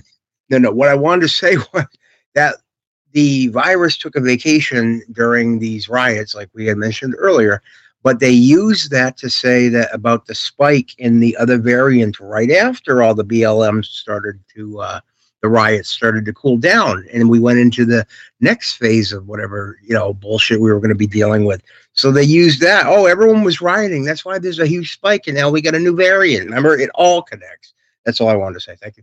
Yeah. But Lisa, you were saying? No, I love that point, Chris. Absolutely. No, I was just saying, I was thinking, you know, maybe there was a problem with having statues in the first first place. I'm just going. well, yeah, especially if you're uh, the one tearing them down and it lands on you. I, I saw I saw that video, John Henry, way back then. Um, and and then you know, John Henry, you were living in a pretty different place during those times too, with uh, BLM going on, because like in in in Hawaii, the the racial climate. For those that aren't familiar, the racial climate in Hawaii is a little bit different than most of the mainland United States, isn't it? Um, extremely low African American population. Um, so out there, the only thing I really saw was like a, a couple weird stinky hippies with BLM signs, like outside of the courthouse. It was uh, pretty ridiculous, to be very candid with you. Well, they, They tried to smell like use the they tried to use the native and uh, you know population there. Though they really weaponized the native population against the Westerners, bringing the disease to the islands again, didn't they? Oh yeah, yeah, hundred Oh, percent. yeah. Yeah, then I mean they referenced back to, um, which it rightfully so. Captain I don't, Cook. I don't disagree with this, but Captain Cook and the white man bringing disease, and uh, I believe the number was ninety six percent of the native Hawaiian population was taken out by disease from the Westerners, from Spaniards. Yep. Run to the hills, run for your lives. you know the white Hey, man here's some came across the blankets, seas. guys. You know, Hey, here's some blankets. You know, you want some blankets here? Oh, it's got nothing in it. Remember? Yeah, it really brought some dirty stuff up. But also, when you're living in a situation like that, right? When you're surrounded by people that maybe don't align necessarily with your not just ideology, but then also your racial lines, like that, that's something that crept back up. Like, man, I'm I was born in the '80s, but you know, really when I became more self-aware was in the '90s. You know, as I was a little bit older and discovering people like Dennis Miller and George Carlin and discovering metal music and stuff. It really Jason goes to hell. fuck yeah. Yeah. Um, but yeah, all, all that stuff really shaped my mind. But it, there was a period in the '90s, and I'm sure you guys feel this too, where I think that we were we were at a certain place with race, especially going into the Chappelle show in the early 2000s. I guess that was probably the apex of it. We're just like we were getting a lot more comfortable around one another. It was just like when you're when you're first thrown into like a situation with a bunch of people that are maybe different than you, that you know after a while you find common ground and you get to be able to joke with one another say shit to one another with it's not like you know where things aren't as tense you know and and that's that's how you know that you're good friends with somebody is that you can take the piss out of them you know you can you can fuck with them a little bit Take the piss whistle out of them. Yep. yeah yeah but um you know i thought that we were getting to that point in the 90s and into the early 2000s where a lot of that racial stuff was just going away like we were finally the generation that was going to make sure that that stuff wasn't going to impact our daily lives that no matter you know where you were born and what race that you were born into or something like that if you even want to believe in the concept of race and stuff like that too that um you know regardless everyone, everyone was just kind of tired of uh, after the, the aftermath of Rodney King, the riots, OJ. Yeah. I think everyone was like, we had enough for a while here. Well, and white people around you know the country, around the world, were shown that, right? They were shown that through our media, like uh, NWA as a group. You know, I, people like Ice Cube and their lyrics and stuff like that impacted me growing up. Like uh, having access and exposure to like gangster rap, growing up in the community that I did. I don't, li- I don't Yeah. live in neighborhoods like that, but being able to listen to their stories and to be able to Yeah. identify with certain things, or being a young man and you know having certain urges or certain wants and wanting to make money and all this other stuff. Like I, I could listen to that stuff and identify with a lot of it. But I didn't. Again, I didn't grow up in those in that climate. You know, that wasn't my life. I didn't grow up in a boy, you know, a, a you know, boys in the hood, you know, John Singleton type of world. I did, but in you know suburbia of Massachusetts. No, but you look at it. To to your point, six. Who was the biggest golfer and who was the biggest rapper in 1999? biggest golfer and the biggest rapper in '99. Weird. uh, No, that was the second one. It was Tiger Woods and Eminem. yeah, white guy and a black guy. So the lines were definitely blurred by that point. well, true. Yeah, You yeah. think I'd about say it, yeah. right? Tiger Woods is the biggest golfer, Eminem was the biggest rapper in 1999, 2000, right? Yeah. Yeah. I mean, well, Tiger Woods being mixed race, to be fair, but still, I mean, you know, most no, people, but you know, you know what most saying. people, because of the way he looks, they would associate him, yes, with being black. But there was, there was, uh, I think there wasn't there a Chappelle show uh, thing about that. Didn't they do a, uh, a a draft, or was that Key and Peele? That may have been Key and Peele where they did uh, I think a racial draft, and they were I think it was who gets Tiger Woods. Chappelle show, I believe. Okay. No, but what the, to the point was that the lines got so blurred that even like like Eminem, like a, a, a white boy who was like mm-hmm. the biggest rapper at the time, you know what I mean, and the biggest golfer, whether he was mixed race or not, was not a white guy. You know what I mean? So it was like the lines just started to get blurred in a, in a good way. Well, and you can. I don't even know if I had a have the point same, with all this. Well, no, but you can have the same gripes about Eminem. You know, if you're a purist, right? That if if music comes from this certain place and a certain culture, on the and surface, this person's you know sort of adopting that culture, well, it goes back to Elvis too, right? You know, you have you have Elvis out there, you know, doing black gospel music essentially. You know, and well, he was, yeah. and um, you know, but Led Zeppelin too. Oh yeah, for sure. Yeah, stealing all kinds of riffs. But um, yeah, but w- w- when it comes to those guys though, they brought people together though, because like when you hear somebody's music, you hear you you take in somebody's art like that, regardless if it's been appropriated or not. Like even if you're getting the the Pat Boone version of Tutti Frutti, not the Little Richard Crazy version Train. of Tutti Frutti. Yeah, Pat Yeah. Boone's Crazy Train. Um, but you know, even if you're listening to that, there's there's like a trickle down effect really that happens through culture that way too, where like people just they get introduced to the concept of it at least. It kind of it even if it's watered down, it kind of makes it a little bit more appropriate, you know. So then it the next generation coming up is more open. Yeah. The next generation. Yeah, yeah. Yeah. Yeah. So like knowing that, like knowing what was coming there, I, I guess like our, our leaders, you know, the whatever reptilian overlords or the people that run the banks or whoever's really in charge of the fucking show here. Reptoids. Um, yeah, yeah. Yeah. Is that they saw that we were, we were just getting a little bit more close to one another. They keep keeping us divided by race and keeping us divided by tribes of, of politics and now Money. and, and now of different sets of beliefs about the climate about um you know whether or not you know kids can you know, their uh mutilate their genulate mutilate their Genulate their mutiloids. their Yeah. mutiloids yeah exactly That's another piss whistle ditty. yes absolutely genulate your mutiloids i love it but um I mean, but but look at all the divisions now, and and this goes back to like what we were talking about before with the platform is that a lot of this stuff I think is marketing. You know, it's just it, it's it's a way that you know because of the the the way that we find stuff in media in modern times. Um, that I was explaining this to my uncle over the weekend, who I got to see for Easter. Shout out to my uncle. Um, and I was explaining to him like what ESG scores were, and how the internet is basically divided into little groups that they gather information on, you know, and database and you know run through different algorithms and stuff. So like when you when you like a certain thing, they're just going to feed you more of that thing. That seems like to be a pretty basic thing, right? In marketing, like if somebody likes Oreos, you show them advertisements for Oreos. Well, what if you do that with politics? Like, what do you do? What do you? What what if, what if it's like a religion, basically? You know, you got to see people bow during Black Lives Matter. You got to see people do all these crazy religious, like type of washing people's feet. Um, you know, it- people approach this stuff with a religious fervor, and they did the same thing with COVID too. Like the way people clung to their masks, the way people uh, pledged their allegiance, you know, to to, uh, to the masking and and to uh, the COVID policies, the way they adhered to them. Like the the comparisons of of World War II, you know, like it was basically war propaganda, right? Uh, that we endured. Like it, it was something where they they made us uh, what they made the Japanese and the Germans during World War II.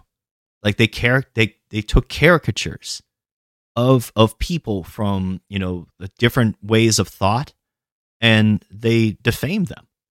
They made us all enemies of the state and and, and of our own culture. You know, to separate us. So generate your yeah. Thank you, thank you, Chris.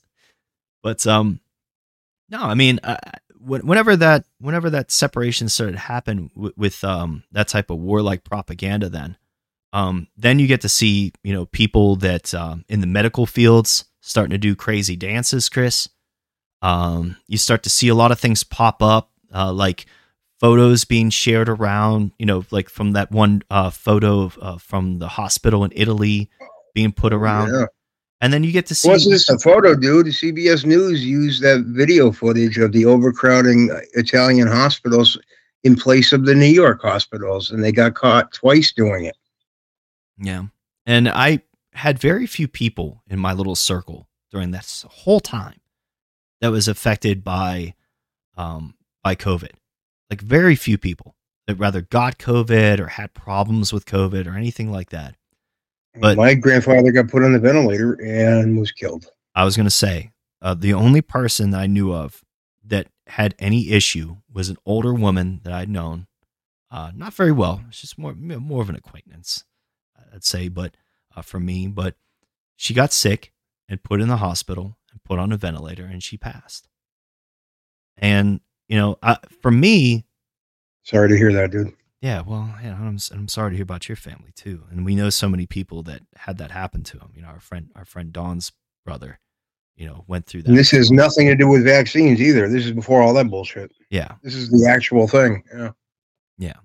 And then I'm seeing and, and they made money off of your friend and my grandfather. Yeah. Oh, no doubt. Nice? No doubt. Yeah. And I mean, and and it was obvious too. I mean, the, the money flowing around, like the amount of money that they tossed around, they built entire naval vessel hospitals that were never occupied. I think they were doing something else on those, but I can't I can't prove it yet. But there was other shit going on on those vessels. I think. Well, we'd love to talk about that in the future too, man. But um, you know, with uh, with the the the COVID stuff, with them putting in um, you know, more ventilators, like ordering all these ventilators. I remember Trump going back and forth with Cuomo in New York about um, how many ventilators they have, and then the, there was more Yeah. ventilators. Yeah, but that just shows you like the, refrigerator trucks that weren't turned on, but they they claimed that all these bodies were inside. Well, yeah, but they made that political argument about something that was wrong, something that wasn't even needed. Like the political football was being tossed back and forth between Trump and Cuomo here about ventilators, when meanwhile, ventilators were never the answer to this to begin with. Ever. They were killing people. They were killing people with them. But because of the way it was coded, right? Because of the way that uh, things were paid, if you had a patient come in and they were put on a ventilator, the hospital got more money, didn't they, Chris? Oh yeah, there was a whole list. It's going to be in Donald Jeffries' book, uh, "Masking the Truth," coming up soon. We have all that stuff. I was able to send to him, and he found on his own. But yeah, they have. Um, it's shameful. They have different prices for different things. Yeah, they were killing people. Yeah, no doubt. No doubt killing people. Well, let's um let's bring up the And there's a possibility that they want to behead people too. Well, let's talk about that. Um, because we're going to transition into uh, the article section now for this special, and the first of which here, let me drag this over. You guys can still see the screen share here with these articles, right? As we Yep. move forward. All right. So this first one here, um, this is from Daily Mail. This is Biden signs bill to terminate the national COVID emergency after three years. President moves closer to ending the final pandemic restrictions by signing Republican-backed legislation. Oh, that sounds great. It sounds like the Republicans really stood up for us, right? Mm, let's read on. It Yeah. It says the legislation is a simple one line measure saying that the national emergency declared on March 13th, 2020 is hereby terminated at the time the White House announced it is allocating 5 billion more dollars to create in quotes next generation COVID-19 vaccines. Yeah. They won't stop. Where's the demand for this? Who is writing their congressman saying, you know, who who who is did uh, anyone even know that there was a Kraken variant? Oh yeah, we're gonna get to that too. Yeah, we're gonna get to that too for sure. Um, but it says here in the article, President Biden signed a Republican-led measure on Monday that ended the national COVID-19 emergency after more than three years. White House already had its own plans to wind down the emergency declaration on May 11th. Again, why the arbitrary dates? Why set it down the road? Other than Already written down a long time ago. well, yeah, but also here's what I'm thinking, Chris. is that doesn't that tip off everybody that's invested in these companies that are so heavily involved in the pandemic? You know, Make your final dollars now, folks. yeah, now it's They're time to cash out. out, folks. You know, it, it's like last call, right? They ring a Last bell. call for alcohol. Closing time. There you go. There you go. I knew you was going to come up with that one. All right, but it says despite having strong objections to the bill earlier in the year, for what reasons I don't know. Just you know, Biden announced in March that he would not veto the legislation, and it passed uh, the Senate sixty-eight to twenty-three. So they moved it up a month. Thanks, Republicans. Instead of ending this in in May, We gotta pick up that loose change that might still be there. Let's pick it all up. Yeah, instead of ending this in May or April, you know, if, you wanted to be even earlier on it, let's just say May, May of, of 2020. That this Yeah, we'll shoot for May. It's a good two weeks to stop the uh, spread. You know what I mean? Yeah, I mean when they ex- when they extended everything, um, I've seen posts now where um, apparently Trump had paid governors to lock down. Um, that there was there was payola whenever it came to governors' Yeah. decisions and Republican governors as well, folks. Don't think Oh, yeah. that. Uh, and this is also when we talk about the the two party paradigm and how they're all basically one uniparty and how this is Yeah. a platform, how this is you know a, GCO global corporatist oligarchy, how this is just one entity. we don't even have Pepsi or Coke. We got Tab still, and they're not telling you. Yeah. That's it. Yeah, and it tastes like dick. And it says the legislation is a I've simple never one- tasted dick, so I'll have to take your word for it. Yeah, notes on it. Yeah. Um, the legislation is a simple one line measure saying that the national emergency, like we said, uh, declared on Ma- March 13th, 2020, is hereby terminated. Now, at the same time, uh, Biden signed the bill. The White House announced it is allocating 5 billion to create next generation COVID 19 vaccines. The funding will be taken from money put aside by the Department of Health and Human Services for COVID tests and PPE. So they're gonna take they're gonna take the last of the money that was set aside for tests that didn't work and PPE that didn't work, and then putting those billions of dollars into another fucking racket. Into a Well, let's give Tom Brady another loan. yeah, exactly. I, I don't mean to break this up. old deflated balls himself, right? Well, well, uh, they well, as of late, yeah, I have to uh, do something about that. Oh, you talking about Tom Brady? Yeah, Yeah, yeah. I something just popped out to me, and do you see that? It says this is Matthew McConaughey and Woody Harrelson are brothers, and actor shares reluctance to get a DNA test after hinting they share the same father. Is this the same father that possibly was the grassy old gunman, Yep. Charles Harrelson? Yep. And when we talk about people being recruited into Oh these positions, God. right? People from certain bloodlines, people from certain families getting elevated, getting getting to be boosted and be influencers in culture. Yeah. Not a shocker right, there. sorry. We'll have to come back to that one, but yeah. Shout it out to me. Uh, yeah, because uh, oh my, all right, yeah, sorry. Oh I- my god, I thought you were going to comment about the one underneath it that says, "I'm proud of my." I saw that first, and I'm like, I got the same problem, lady. well, C's. Never understand women who don't like their large chests. I mean, I guess it depends on it how either. healthy your spine is, right? Carrying around Oh, two yeah. boulders uh, probably, probably, probably suck. But I um, have that, but like down below, but they're deflated, as you had pointed out. Thank you. deflate graves. But, um, Or it says here just just to clear it up for everybody that didn't understand. Uh, former President Trump first declared a national emergency that March to allow federal funding to be freed up for vaccines and testing centers. Yes, part of that executive decision. Now, how much of what he knew and when he knew it, and how much of the you know how much the bullshit that he went along with, regardless, and what the political pressures were from the people around him, like the Scott Gottliebs or the fucking Anthony Fauci's, and everybody that he brought into his his cabinet um, that was previously there. That ultimately, Street. and and I think that Steve Deace has done a great job at pointing this out to people, you know, especially people on the right that would listen to shows like his and others, is that Trump, yes, Trump was the one that was involved in this executive decision. Possibly the worst executive decision in the history of America. I don't know how you recover from that.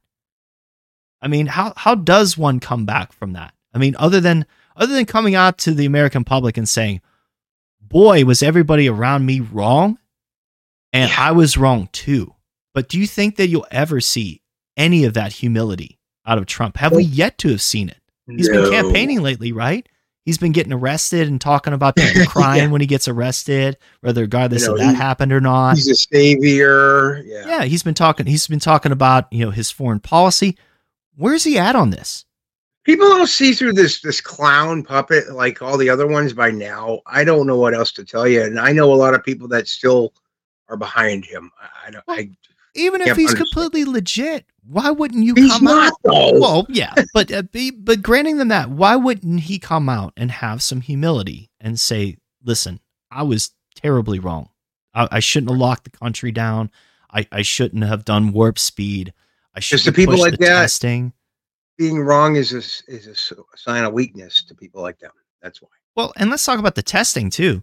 Testing was fucking garbage, right? I mean, the the Yeah. How many of this stupid little John Henry? How many of Even these the stupid little tests have you had to do over the inventor of it years? didn't even trust it. Way too many. Like I, uh, for for the job that I had at the time, whenever they sent us back to work, I had to spit in a tube every fucking week and send it to this stupid company who just sent me an email that now that the emergency is over, do you want a copy of all your information? I'm like, great. So now that all this, what what's going to happen to it? All this information is going to be loaded up to a server somewhere that everybody's going to have access to. Like, yeah, what happened to my the NSA facility? That's right. well, and and and these are the same companies that did um you know genetic uh type of tr- uh, tracing, you know, through ancestries and other stuff like that. So like how many fucking companies, you know, from that have my DNA? Yep. And How what could they do with that? DNA? Oh, What what experiments could they use to run that on? You know, we, we've talked about them making um, weaponized, aerosol aerosolized vaccines or viruses based Yeah. on people's uh, DNA structure. That's right. Like I, Even the jabs, they. I have a. I get a good feeling that certain areas of the country or even the world were sent different vaccines for different reasons, and I think you might be touching upon it right there. I know that's conspiracy, but I got a feeling. well, no, and we talked about this with our good friend Chuck Ocelli when we talked about drugs the other night and addiction. That we're all we're all individuals. That things hit us differently. Things your your body chemistry compared to mine when it comes to certain substances, we're gonna we might have completely different reactions. That's right. You know, so I mean, why wouldn't that be the be true with vaccines? Why would why would something like a vaccine universally have the same effect on a bunch of different people of different ages, of different sizes, of different sexes, but even yes, even different you know genetic backgrounds, different races. Cup sizes. Yeah. Yeah, yeah, different different genetic markers. Like why why wouldn't something affect people differently along those lines? Maybe is is that the reason why we're seeing only a certain portion of the population having side effects from the vaccination? Right? I thought that too. Like that, certain people are being targeted, maybe for certain different reasons. And really, Yeah. if if you were the type of insidious like Galton Institute member, like like like a Bill Gates, right? Like if you wanted, you know, Yeah. if you wanted to be like a Prince Philip and come back on Earth as a virus, if you just wanted to eliminate a lot of people, Yeah. that that you would come up with an idea that you could just shave it off by a little bit, right? Nobody notices. Nobody notices when you take like it's like walking up to the Taste. wedding cake before they cut the cake at the wedding, right? And you just stick a little pinky in, take a little bit of icing off. Like nobody's gonna. You done that notice. too? Yeah, It's awesome. You know. Oh yeah. I started licking the whole cake. Yes, yes. I'm like, it's mine. I claimed it. Nah, sir, you have to leave. You have a restraining order. Supposed to be within uh, 20, uh, 30 miles away from here. Anyway, but yeah, no, you're right. It's kind of like what Dave McGowan would go into about the serial killer phenomenon in the 70s. A lot of them seem to be political hits dressed up as these random acts of uh, violence and murder, but there were other agendas underneath. You know, there's circumstantial evidence, and with these vac, with uh, all the vaccine and the COVID and shit, all those leaders in like South America and the African countries, all those leaders that did, did not want to deal with vaccines and jabs, they started dying in weird ways too and disappearing. I don't know if you remember that. That's all in Don's book coming up. Well, and I think that a lot of this uh, from the next paragraph that we'll read before we move forward with different articles too, Grace, what you brought up there. And I think that this will be a topic, you know, probably for, you know, that we'll talk about and Don will talk about in the future. It says here, it's the third bill that the president has signed into law, you know, regarding, you know, talking about Biden, uh, just recently into law since Republicans took the majority in the House behind a GOP led bill rescinding Washington, D.C.'s criminal justice reform and one that ordered the intelligence community to declassify information on COVID 19 origins. Here's the thing Right. if you still think that the Republicans are on your side, and by them ordering the intelligence community, who are fucking liars, that is their job, is to lie to and manipulate people around the world. If Storm is coming. if you think that the RINO, Warhawk, fucking warmongering, you know, Republicans you are, had it right. aren't going to utilize this shit to to have an intelligence report drop about the origin of COVID-19 being China or Russia or a combination thereof or any basically any BRICS nation, you know, it'll probably align with anyone that's going against the current banking cartel. They were all involved in this and we weren't, folks. That's going to be the intelligence report, right?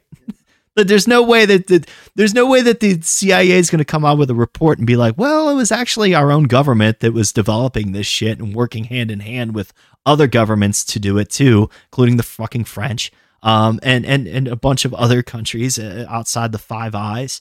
Like, the, but it was all of us. It was all of us, you know, investing in this type of research. We've done this, you know, type of stuff on the show before. We've shown you, but um, you know, to think that uh, just because the Republicans have control, and this is really like, I think for me too, one of the other godsends of of COVID happening is that this was the final nail for me. Like this was the, the final nail for authority. It was the final nail for the uniparty. Um, it was just you know believing in political solutions to things, um, and believing that you know any any one of the tribes, you know, out of the the Coker. Mine Pepsi really was when the. Democrats went along with going into Iraq, and there was no resistance whatsoever. That was so. Mine's been a long time coming, and I'm glad you're you're you're you've woken up, buddy. Not woke, but I'm glad you're awake with me, buddy. Well, yeah, man. I mean, and it, and it's it took a while just to lose that faith because, like, for a while, like, I didn't really, I wasn't politically active for many years in between. Like from from I'd say about 2015, 16, and in that area, like I, I started getting a little, I started paying a little bit more attention to what was going on because of what was happening with Trump. Yeah. And I and I watched I watched the impeachment. I, I was watching the Russiagate stuff from different angles and that's when I I, I kind of found people like Jimmy Dore um, and Yeah. others on on the left who would at least say like you know I fucking wouldn't agree with anything that Trump said nothing but he would come out and say hey this is the CIA and the FBI working hand in hand to fuck a, an American president over and if you don't think that that's a problem if you don't think that you know the, the intelligence community making shit up out of whole cloth and the media mockingbirding you know and repeating it and putting it into people's skulls every day. So they're out at the water cooler at work yelling at each other. Can you believe Trump's a Russian uh, agent? You know, like those types of things. Like, and I know very, you know, very intelligent people that fell for that bullshit. And I'm just like, no, like there's this isn't what's happening. And it's like, Because you know, everyone asks things like, "Well, why would they do that?" well, and it tied into Ukraine too at the time. Yeah. Like I was just like, if you watch Biden's Council on Foreign Relations speech when he talks Yeah. about influencing the you know the the the government over there to remove a prosecutor that was pros- you know, prosecuting going after his son, like how Yes. how, how much more deliberate can you fucking be?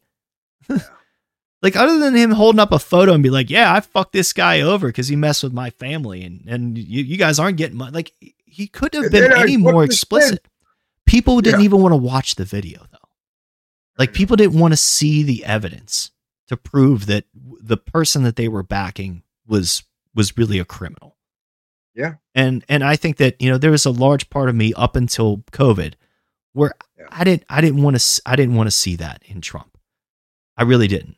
I didn't want to I didn't want to see that. I, I was I was watching the the some of his followers go into the Q thing. Um, you know, the I was I was listening to and shout out to Red Pill 78 because I thought that he did a lot of great work on the Russiagate thing. But then you get into the Q stuff and it's just like, all right, well, yes, and he lost me there. yeah. It's just like, well, what do I do with this? How how do I how do I approach my friends and say that there's white hats somewhere in an agency that I have no access to that I know There's nothing no about This whatsoever, but we'll go with it. Yeah. Right? and they're somehow hatching a plan that's going to reverse all this.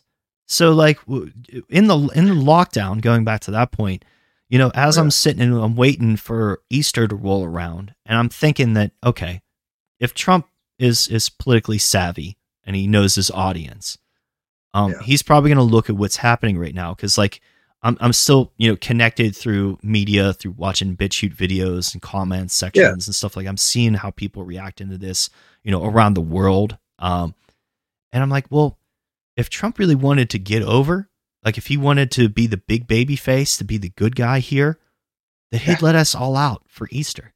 Like he'd align this up with something, you know, like, and especially because of his evangelical evangelical base, you know, like the the political uh, base that's that's religious in this country. They Well, he went after it- them. He went after him just as hard as us conspiracy people. Oh yeah, to collect all of us. Yeah. Well, no, instead of releasing us for Easter, we got locked down harder. Like people were Yeah. being arrested at churches. People were holding church at Walmart Oh yeah. because they couldn't gather at their church. But you could go to a, a, a big box store and gather Liquor there store. for as long as you fucking wanted to. Like when I had nothing better to do, I'll be honest with you, I, I would throw a mask on and just go walk around Walmart and pull the mask down a little bit so I can actually breathe. Yeah, I could never breathe those fucking things on, so I stopped going to Walmart at a certain point. Yeah, I would get winded. But just like, man, it, it was like being 19 again. you know, I would, I would get excited to go to Walmart because it would it would be something to do. You know, because that's how bored I was. But there was nothing else. There was no other culture. I know. And that to me, I mean, if you want to spread a disease, um, and I'm not talking Ooh, about like from from mouth, uh, you know, breathed into the air. I'm talking about dispersion. I'm talking about if you wanted a delivery system and certain nodes of that delivery system, boy, was that a great setup. You know, if you if you wanted to um, expose people to an aerosolized virus or aerosolized vaccine, right? This is something we were talking about a little bit last night. I think that all of us that have been exposed to this, I mean, I hate to tell you folks, um, because they always argue too.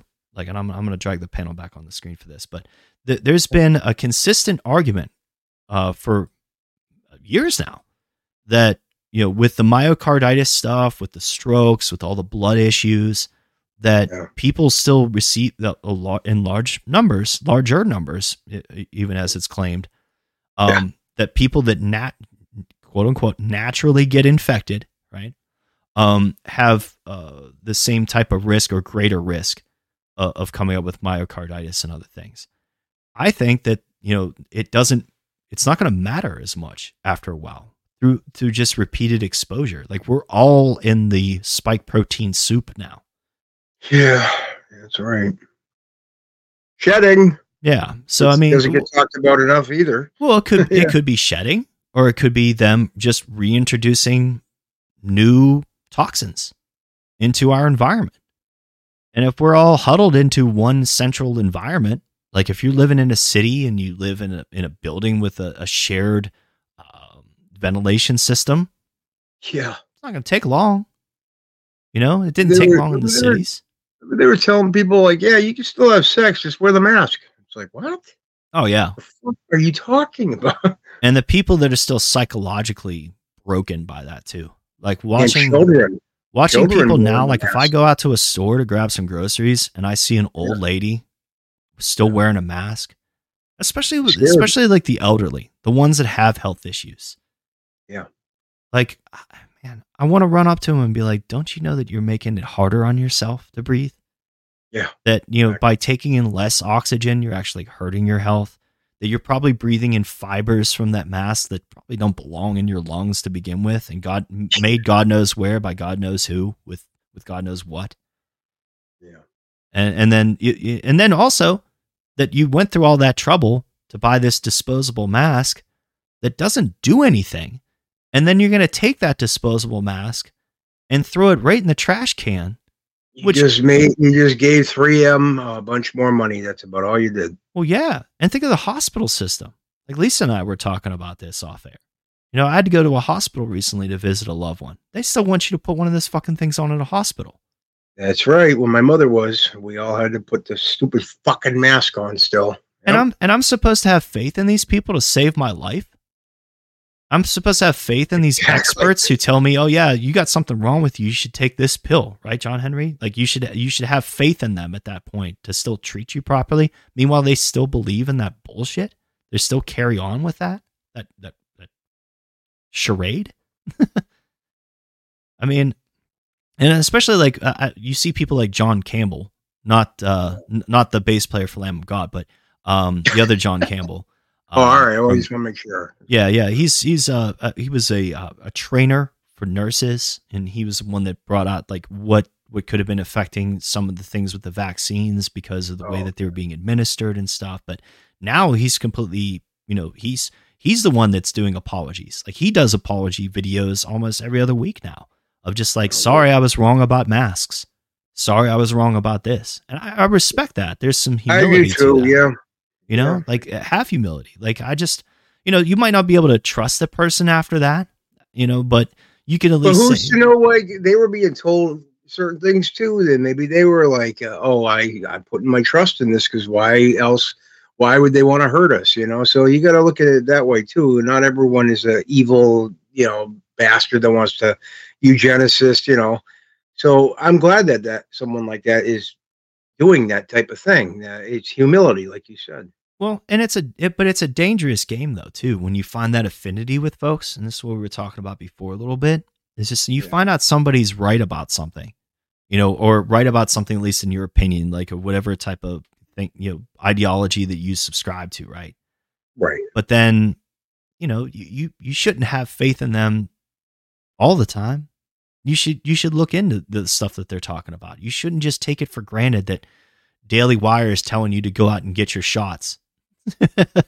Or even like uh, like someone like Bobby Ju- Bobby Kennedy Jr. Uh, if well if he's doing if he's if there's evidence and he's doing something wrong then i i need to see that like more than most folks to be honest because then because you know i can't be blinded. I you shouldn't be blinded. Like i can't sit there and criticize a trump supporter or an obama supporter and then go and just blindly uh follow someone else just because of their last name so it's kind of the same deal Well, Yeah. yeah. And you and you don't have to necessarily approach it with like that, you know, like anger, ang- angry suspicion. You know, it's just like I wonder what this fucking evil person's up to. You know, like it's not that. It's just like being just critical. keep an open mind Yeah, yeah, being willing to accept being a pragmatist, being willing to accept that you know you, the sides that we choose sometimes in life are wrong. Like I've ch- I've chose the wrong side before. I've done I've done the wrong things. I've I've, I've been with the wrong people. You know, I've I've made plenty of mistakes along those lines in my life. You know, so to believe wholeheartedly in any politician or any what any influencer, any content creator that's out here, even amongst the alt to the alt, like if somebody's not correct, you know, just you you should look into that. You know, and and not not necessarily you know be suspicious as to why, like trying to assign motive. I think people do that a lot. You know, Lisa could probably attest to that. It was just like but if you're given facts, if you're given facts and evidence and stuff, to not turn away and go, "Oh, it can't be true. It must be made up shit." Uh, look into it. You know, Yeah. even if it's going to hurt. You know. But Lisa, you could probably attest to this for the audience that it's extremely hard to prove motive. It's hard to it's hard to prove somebody's motivations as to why they've done certain things. Unless you have explicit uh type of documentation of that, like if you have irrefutable type of things like this is you on camera saying just this. Like or even even things like that. But people can even come back and retract those, can't they? Sure. I mean, basically, the the way you have to establish motive is, you know, some kind of documentation as to uh, something written, and you know, so otherwise you have to be a mind reader, right? So, and again, I mean, you're uh, like you said, you people can explain away and negate certain things as to why things were said when they were said. So motive is uh definitely hard to prove. Yeah. And I think people do that with a lot of people, uh, but uh, especially politicians. Like if you're if you're favorable towards a certain side, then you think that they're approaching things because they have a certain motive. If you're against a certain politician, you're against them because you think that they have this sort of motive. They have this hatred. They have this and and I see that a lot used to manipulate people. We saw it in the J6 spaces that we were in the other night, which is people trying to control groups, trying to get them to focus and and come together on certain points and ignore certain things, ignore corruption, um, ignore claims, ignore um, you know anecdotes that people had, uh, first firsthand accounts of, of even of what people had, um, ignoring the press, ignoring the the exposure of certain things happening within those movements. Um, that that just everybody wants this sort of like uniformed ideology that that marches forward on on their command. And um, I would encourage everybody out there listening today, don't be part of that. Don't be part of that at all. Like, I love the fact that we have a community here on the show that we get to talk to people every week and we get to see some familiar faces and that we get to gather and, and have these discussions. But I don't want to, I don't, yeah, but I don't want to be any type of cult leader. Not like these other people that are out there telling people, you know, oh, we, we need to do this and we need to do that. Like, no, who's we? Like, who, who puts you in charge? Like, I just, I don't believe in that stuff as much anymore. And I think COVID really taught me that lesson finally. It was just that, you know, I don't want to be a member of any of these groups.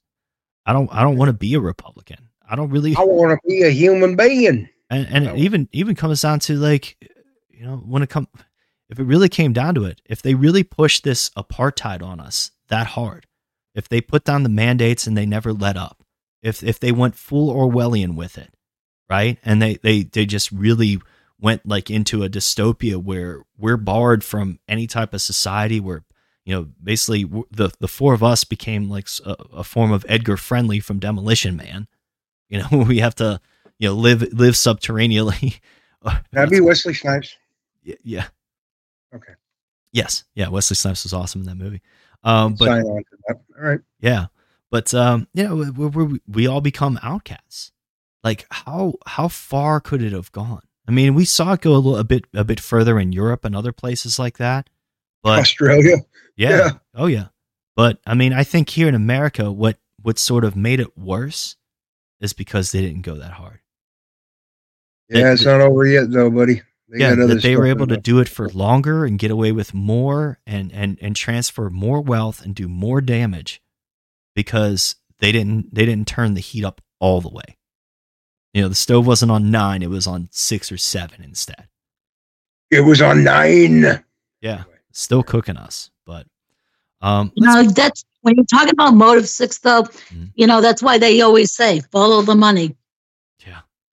Well, and and talking about that, let's um let's let's see where the the future money may be going. Let's let's blaze through some of these articles, and then we'll get to um something that uh, our friend Handy clued us on to um last Yeah. night. So um this is uh from uh 10 News NBC It says they're working for you. I bet they are. It says Virginia sees 309 new coronavirus coronavirus cases Tuesday. Um, that's 2,139 new cases in the last uh, week. It says now there are 23,718 deaths from the coronavirus in Virginia.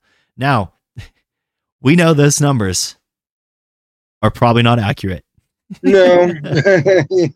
You know, like, and, and it's still like, I, I, you see it and then you immediately react to it. You look at 23,000, holy shit. And it's just like, even if you believe what, you know, that's sort of what I'm getting into, which is talking about this being more of a bioweapon than even a virus, it was. even 23,000, like, it's just like, that's not, you're, you're kind of, you're hyping it up too much still, right? Like with yeah, the, the way that showing you're these, tipping your hand a little too much here. yeah, with the way these deaths are coded and other stuff like that, the way they've been accounted for and everything, like, and, and but they report them as this is fact, like, and this is a bad thing whenever it comes to media too, because people see numbers and they just take numbers for granted. Like when they're reporting numbers as if these are the numbers, right? And they don't talk about which agency, how they were done. Like nobody gets into the weeds, you know, when it comes to that stuff, except for us, right? Um, so the average person reading this, they're like, oh yeah, they'll take it for granted. Well, anyone out there, please check out Handy Substack because he almost he was in a a, a pretty good position to be able to kind of document the whole lockdown, uh, just based on his job and his emails. And he kind of put it together with his Substack, almost like a journal, day by day, and all the weird shit that he was seeing and all the uh, the procedures at the hospital and everything. Yep. And then look at this the management system of tracking, tracing, you know, providing information like this. We're, we're talking about hospital beds. That was one of the, the big, it was um, Jimmy Dore and one of his friends having a debate on uh, the shots. And this is like, you know, Yeah. year, year and a half ago, I think. Um, and one one of the person that was arguing for the shots, not Jimmy, um, was saying, "Well, I don't want to have to worry about running out of hospital beds because of these unvaccinated people." You know, so all of a sudden it became like a Oh, Andy goes into that too, six about the hospital beds on the. Yeah, yeah, yeah. People check it out. but just like when when it came to like your involvement like in how many hospital beds are available like these are these are quote unquote private companies right these hospitals you know these are That's right. nonprofits and other things like that they I have nothing to do with like i can't i couldn't even afford to buy a hospital bed for my local hospital myself like what what do i have to do buy a bedpan. yeah, yeah. So what I have to do is like I have to go on to social media or I have to influence others around me to have them behave a certain way so I ensure for myself this private organization having a hospital bed. Like you see how convoluted that gets and where the, the mindset comes in that these these these hospitals they don't have to spend an extra dollar if they don't want to to create more beds or make new facilities and other things and those that did they weren't ever occupied. We had people showing up to hospitals during the pandemic that were empty. Um, you know, we have people missing their screenings and other things. Lord only knows, you know, coming down the pike here, how many new cancer cases and how many other degenerative diseases that weren't caught early and all the other things that didn't happen because of this I was a victim over, of that. yeah, it, over arguments really? over hot. Really? Yes. Yeah, you certainly I were. could not go get treatment, and uh, probably cost me some years. It may have. Yeah, I hope it didn't, man. But like that's the thing. Like there's a lot of people out there that didn't you still couldn't pay me to go to a fucking hospital if I didn't have to.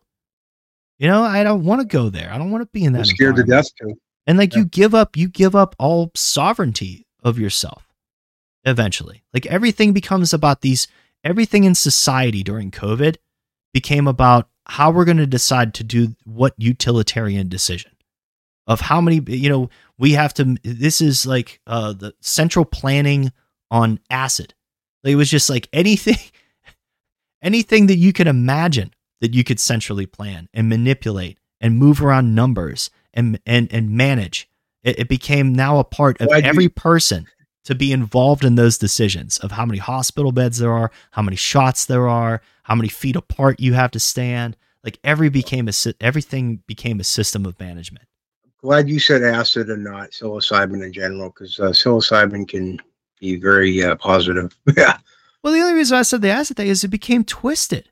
Like it's just like there are utilitarian decisions that we make in in society as a whole, right? Like there are certain decisions that you have to make where it's just like, all right, well, we want to end homelessness, but you know, we're not going to spend extra couple billions of dollars on that because we we also have to send um, billions in arms to Ukraine. You know, those types of utilitarian decisions Oh god, yeah. you know but when it when it came down to something as intimate as your health you know to have threatened to you that if you lived in an area um like it's being shown on this map that if you lived in like say this area of west virginia that if you live you know where look at the icu occupancy 100% total occupancy 90 95% that now you're you're looking at other people around you and telling them how to behave. So that if uh, so that if you got sick or if an emergency happened that you would have access to these goods and services that you have nothing to do with like you don't Nope. contribute to them at all like you don't pay for them at all like where do you where do- where do you have like the right to step in and say it's my duty it's it i was chose i was anointed to manage these things and you saw you get to see the control freaks around you right you get to see the people that just oh we got to do this and we have to do that make all these declarative statements we must we must we're gonna do this. Blah blah blah blah blah. Mhm. Shut the fuck up. Yep. So, but um, moving on. Um, let me see. Where are we in the tabs here? Okay, there we go. All right. So this next one, new COVID variant sparks fear as India sees huge surge of infections. Yeah. So India early on, shout out to pe- you know certain people in India. They rejected the COVID shots. They chased Bill Gates' shit out of their They towns. saw what Bill Gates' shots did to uh, you know their people in the past. Well, and what he was doing to the food, which we'll talk about in a little bit too. But just like the, with with with all that going on in India, you had uh, what is it? Utter. Those were the HPV shots. Yep. in Yeah. India. Thank you, John Henry. But in in Uttar Pradesh, I think it was that that that area of India, um, they were one of the first ones to show that it, with a massive population that you did not need these shots. That they rejected those shots and they got by just fine. Um, and they also started using, um, I think ivermectin. So Yeah. then that then that became a, a huge cultural football that was tossed back and forth, right? Whether or not ivermectin is effective or not. And then you'll see people that just like, you know, I guess because of whom they might align with, that somebody would come out and say, "Oh yeah, it's just it, it's ivermectin. Ivermectin was always the answer, was always the cure." Well, I don't know that for sure. And you'll see still people like Tim Pool still deny that he, you know, that he felt that ivermectin was effective, or you know, he read studies that were contrary to that. And then I have other people where they were injected with ivermectin. They were taking ivermectin in liquid form while pregnant because their doctor recommended it to them because they had COVID Oh, while pregnant. Yeah. So I mean, uh, but they survived and the baby's healthy as fuck. Yeah, but we don't know like what don't know. happened. Yeah. Ugh. So I mean, that's the thing. I mean, we had all this argument over, and Lisa, you got to talk to Doctor Zelenko. Uh, fortunately, before he passed, you know, R.I.P. Chuck Dr. did Zelenko. too. Chuck did too. Yeah, and he brings that up. Uh, Yeah. He's really concerned about Zelenko's story too. Yeah, I mean, and that's the thing. Like, uh, uh, Can you kind of can you tell everyone about that? Because I'm still not even 100 percent. Even after Chuck told me about him, what his story was, real quick, if, if it's possible. Well, and Lisa might be able to elaborate too, but uh, you know, from on, on my end, you know, Dr. Zelenko was he was the one that treated Trump early on. And he treated him with a multitude of different things, ivermectin, Oh, hydroxychloroquine, like those types of things. So he had his own protocol put together. And he was trying to distribute that at a time where doctors were having their licenses threatened. Doctors were having their jobs threatened and, and being fired from their jobs for, for trying to uh, get off label stuff people were battling with uh, Walmart and with their pharmacies to get this stuff where they had doctors they had Yeah. doctors prescriptions filled out for this stuff and the pharmacies wouldn't deliver the medication and their loved ones were died while waiting for this medication because they were denied it. Now, i'm not saying I, I don't know. I'm not i'm not a virologist. I'm not i'm not somebody that's in, into pharmaceuticals. I couldn't tell you whether or not like i listened to things the way that described it how ivermectin worked. I never took it myself right? Yeah. but I, I had a friend that took it in large quantities because it was prescribed to him by somebody that he saw that was a medical professional and it helped his recovery. You know i, I but i don't know. Th- those are just those could be little anecdotes where it just like it could have been a combination of things. Yeah, it's hard to tell. and then also, from what I know about lower impact and uh, you know type of things in your diet, and also supplements, that sometimes the amount of it is tremendously important too. Like if you're taking like 200 milligrams of L-arginine, that's okay, but that's not a lot of it. You're not going to have a tremendous effect of Right. it. I take three grams of it in my pre-workout. Like there's a diff- there's a difference in the effect due to the amount of it that you actually take too. So maybe taking one ivermectin pill if you're feeling sick ain't really going to do shit. Maybe you have to take like 30 of them. And that's what people were prescribing. People were taking like 30 pills a day you know, or more.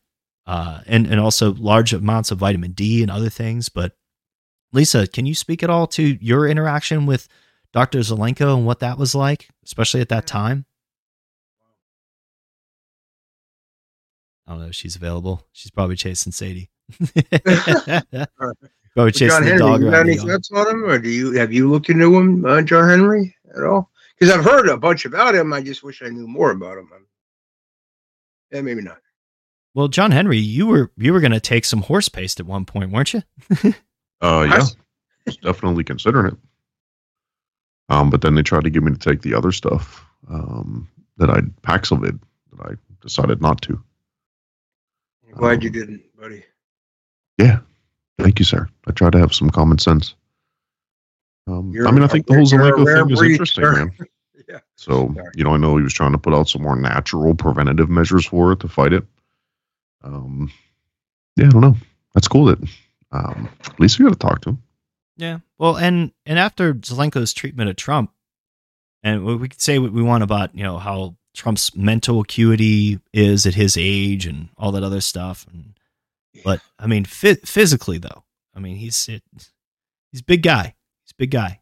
He's a little Like, he likes his McDonald's and Diet Cokes. I- Yeah. what I've heard. And like for me, like rape, rape, I remember we actually got together, John Henry, to watch one of the first debates, and just like that was the one where afterwards it came out that Trump had COVID, Yep, that's right. and I'm just like, well, I guess looking back, like you kind of look at him and tell that he was kind of off, right? I thought they were trying to kill him and Biden at the same time because uh, they they at the time, if you guys remember, during some of those White House uh, parties on the lawn or whatever, they said a bunch of his staff members, uh, Biden's, had uh, gotten um, not no uh, Biden wasn't in yet, but during uh, Biden campaigning and stuff, apparently a bunch of his rallies and sh- and and functions and stuff had people that had come down with COVID, and there was this whole thing where then all of a sudden uh, Trump and Melania also had um, come down with COVID, and I thought they were Oh, trying yeah, to get they, rid. they I thought they were trying to get politically. rid of. I, I Like- thought they were trying to get rid of him and Biden as the contenders and get um, what's her name, uh, Kamala and uh, Pence uh, to be the actual candidates at the time. That's what I thought that that was all organized, but I was wrong. But yeah. Well, and the people that worked on the Kamala Harris campaign are the daughter of the judge that's uh, deciding whether or not Trump is guilty of whatever of the thirty-four thousand charges that they made up in New York, right?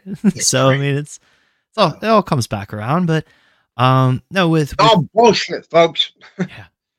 but with I mean, but with other people like Zelenko, and there was other there was other websites. There was plenty of people that were willing to stand up and uh, try and provide this, and then it became like a bidding war. You got to see people like paying hundreds of dollars for ivermectin because they were scared out of their minds because if they got COVID, that, that they didn't want to have to take Paxlovid or go to a hospital and be put on a ventilator. Still, you know, so still that that type of mind control worked on people on our side too. Yeah, and I'm not. I'm not. Again, I thought I was. I thought if I went to the hospital, uh, I was going to be killed. I thought I was going to be killed because they would definitely look at me. Oh, look at his size. Look at his health problems. Oh, put him on the ventilator. Well, you And was mentioned uh, you mentioned a, a content creator that had that mindset going into a hospital, and they were correct on that, right? But they didn't make it out. Who who was that that you mentioned the other day? Oh, there were a few. Um, you have to remind me a little. I think you were more. talking to Monica about it um, on digging Chris Graves. You, you got to uh, interview Monica Perez, and you guys were talking about different. Uh, we were talking about Jim Keith, the late great Jim Keith. That uh, it was some kind of knee re- surgery or something. yeah, he for? was at Burning Man. He was at Burning Man in September of 1999, and he had just covered the John F. Kennedy Jr.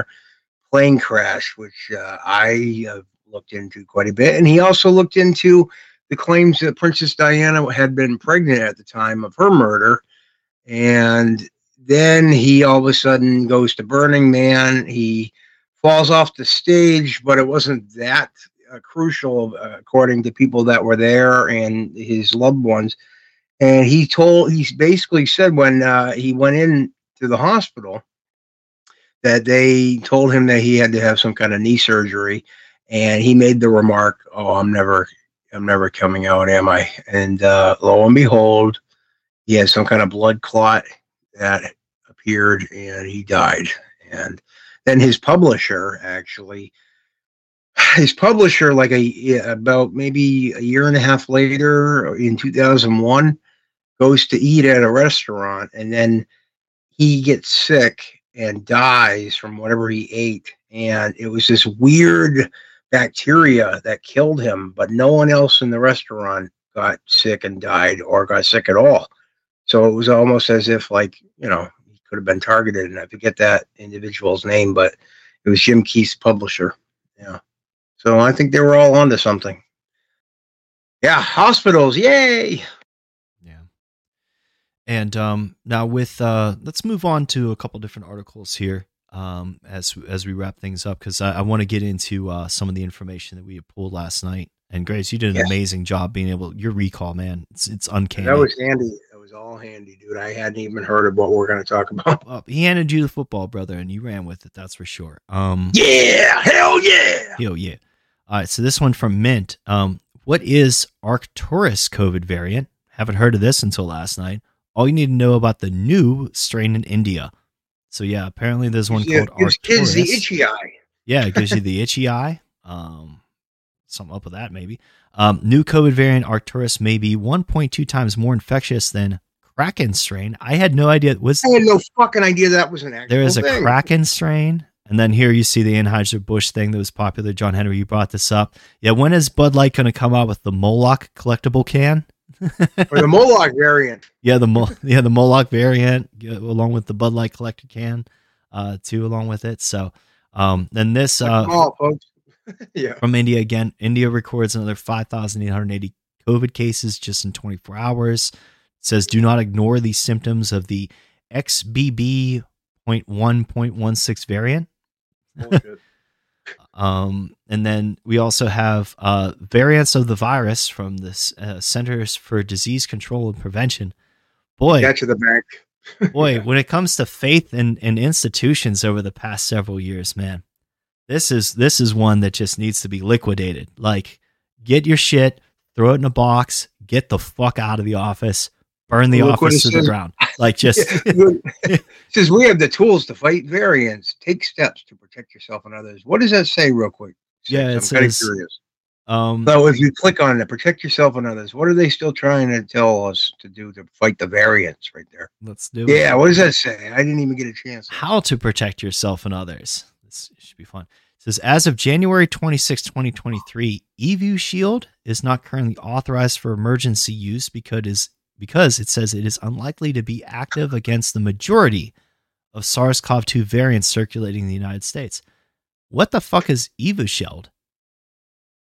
Is that that fucking face mask thing that would be between you and the cashier at the checkout line? That bullshit. No, no, but those don't work either. And it's funny The because goggles? it, yeah, it, it trapped people in a box I know. of their own of their own vapors and other people's. Yeah, their own Yeah. filth. So, but it I says guess uh, they're not really giving us any tools here, huh? Except for fuck off, right? yeah. So the the one the right up front they have to give you a disclaimer that the shit that that, that they have doesn't work. Um, going on to prevention action says there are many ways your actions can help protect you, your household, and your community. I love that community health, global health, um, health. You know, whatever they dealt with, like community health, um, and group health. It's the same as group rights. Um, it just it, it just takes your individual rights away and then hands them over to a mob or a leader. Mob of some sort. mentality. Yeah. But it says from severe illness and COVID 19. It says CDC's COVID 19 community levels provide information about the amount of severe illness in the community where you are located to help you decide when to take action to protect yourself and others. So, again, no suggestions yet. We'll just Nope. tell you when there's more supposed numbers of something that we, we're going to use shoddy testing still to give you numbers on. Like, God knows how, how fucking accurate these tests are and if the numbers are right and how they're being allotted, you know, for money. Um, but yeah, that we'll, we'll let you decide. Sure, help you decide. Handy, Handy, and a coworker of his took the test, and they they did it on. Um, I forget exactly what he did it. Him and the coworker did it on, but it came back positive, and it wasn't even like tested on a human being or whatever. And it said it was positive. I heard that some one of the African uh, leaders that died after doing this uh, had done it on a papaya fruit or something like that. That they had tested a Yeah. papaya and the papaya had COVID. I think I sent that to Don too early on. Yeah, it was Actually, ridiculous. Here's a plausible type of thing for that. Maybe that papaya was injected with it because Yeah, they're starting to in- inject the mRNA sequence into foods now. Maybe Africa was one of the early adopters and maybe they didn't even know it. I mean, look at the influence that China has in Africa. Look at the influence that Europe has in Africa. All the people, all the dirty players that were involved in setting up this pandemic, they all have a heavy stake in, in mineral rights and drugs and everything else that comes out of Africa. So why wouldn't they be there fucking with the food? You know, They would, yeah. especially everybody over yeah. here wouldn't even pay attention to it. No, it's Africa. Who cares, right? Yeah, yeah, always. Look So- at that. Improving ventilation. Oh, did that work with uh, in, in addition Canada to basic there? health and hygiene practices, so in addition to wiping and washing your hands, CDC recommends some prevention actions at all community uh, levels, which says staying up to date with COVID 19 vaccines. Yeah. How is that preventing anything? That's under prevent prevention actions. What the fuck does that prevent? That's number one with a bullet, too. That's above ventilation for an aerosolized quote unquote virus. They put the vaccine first. I wonder why, if there was money involved in that. Getting tested with bullshit tests. Yeah, getting bullshit, getting bullshit tests, uh, anal swabs. You know, anal swabs. Yeah, I remember about. that. I remember that when they we were talking about that in China. Yeah, that people were lining up for their anal swab. And that just goes to that. show you, man. Like I, fuck. I mean, I I, I grew up with a, a kid who was Chinese and talked to his family that came from over there. And one of the things that really smacked me in the face when I was young was I was talking about I, I hated school, but I was talking about what if they put me into something that was more preparatory for what I wanted to do. What if the what if the state came in and with my state education and they saw that I liked music and they put me in a music program instead. And they were like, "Well, you don't want the state to do that because the state's fucked up, and they just make it, it, it makes decisions for itself, like in its own, you know, in, in, in its own mind, like it, it's it's benefiting everybody or it's benefiting itself, but you're just going along with it. Like you gave that power away, essentially. Yeah, the anal swabs. Yeah, it looks great on paper. Like, why don't we elect people or delegate people to make these decisions for us? Well, this is what happens, folks. This is why I have very little faith in authority, you know, and granting that authority to anybody. That somehow by me delegating this to other people and me having no control over it after that too, like that when you hand somebody the keys to the kingdom and they declare an emergency, um, no, but it says following recommendations for what you do if you've been exposed. That's okay. Uh, staying home if you have suspected or confirmed COVID 19. So, what is suspected? If Yeah. now, also they tried to push this bullshit, and I, I do think it's bullshit about the cases that were asymptomatic. I don't think you get spread of a respiratory virus again, quote unquote. I don't think you get that without having symptoms. I just don't. I just don't think it Yeah. spreads without that. I, I think that they uh, also that the asymptomatic cases were probably you know maybe a side effect of shoddy testing. You know, they didn't want to. They didn't want to look into that one. It's just like, well, all these tests are coming up that this person who feels perfectly fine is sick. Yeah. Well, nobody looks at the test and goes, "Hmm, I wonder if the test is right." But you just you have to adhere to that. You have to believe that the test is correct. You still have to. Um, and then it says seeking treatment if you have COVID nineteen or at high risk of getting very sick. Well, who's that? Because they've been pushing shots on every age, right? You know, from Yes. ba- from babies to from uh, Dr. Drew would say everyone over the age of sixty-five. people.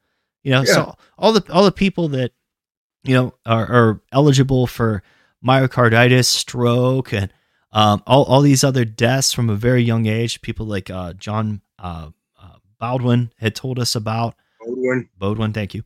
Um, but just like the, the, those types of things, all, all of them were apparently at very high risk. And what is uh, absolute risk and relative risk? Nobody seems to know. And that's another thing that sort of flew out the window. You know, how are these numbers being presented to us as to what a risk is and how much of something is out there? We don't know. Just remember, the truth is out there. Yes, very much so. Um, and then it says avoiding contact with people who have suspected or confirmed COVID nineteen. So basically, Just just people in general. that's what we got. That's what you. That's that's what we got. If you feel Well, a we can certain riot. way, well, we can protest and riot, though. That's all right. That Yeah. year. So take vaccines that don't prevent shit. Um, improving ventilation, but we, we talked to our friend Dale Richardson about that. That's what I was talking what about, they- yeah. what are they actually doing to pro- improve ventilation?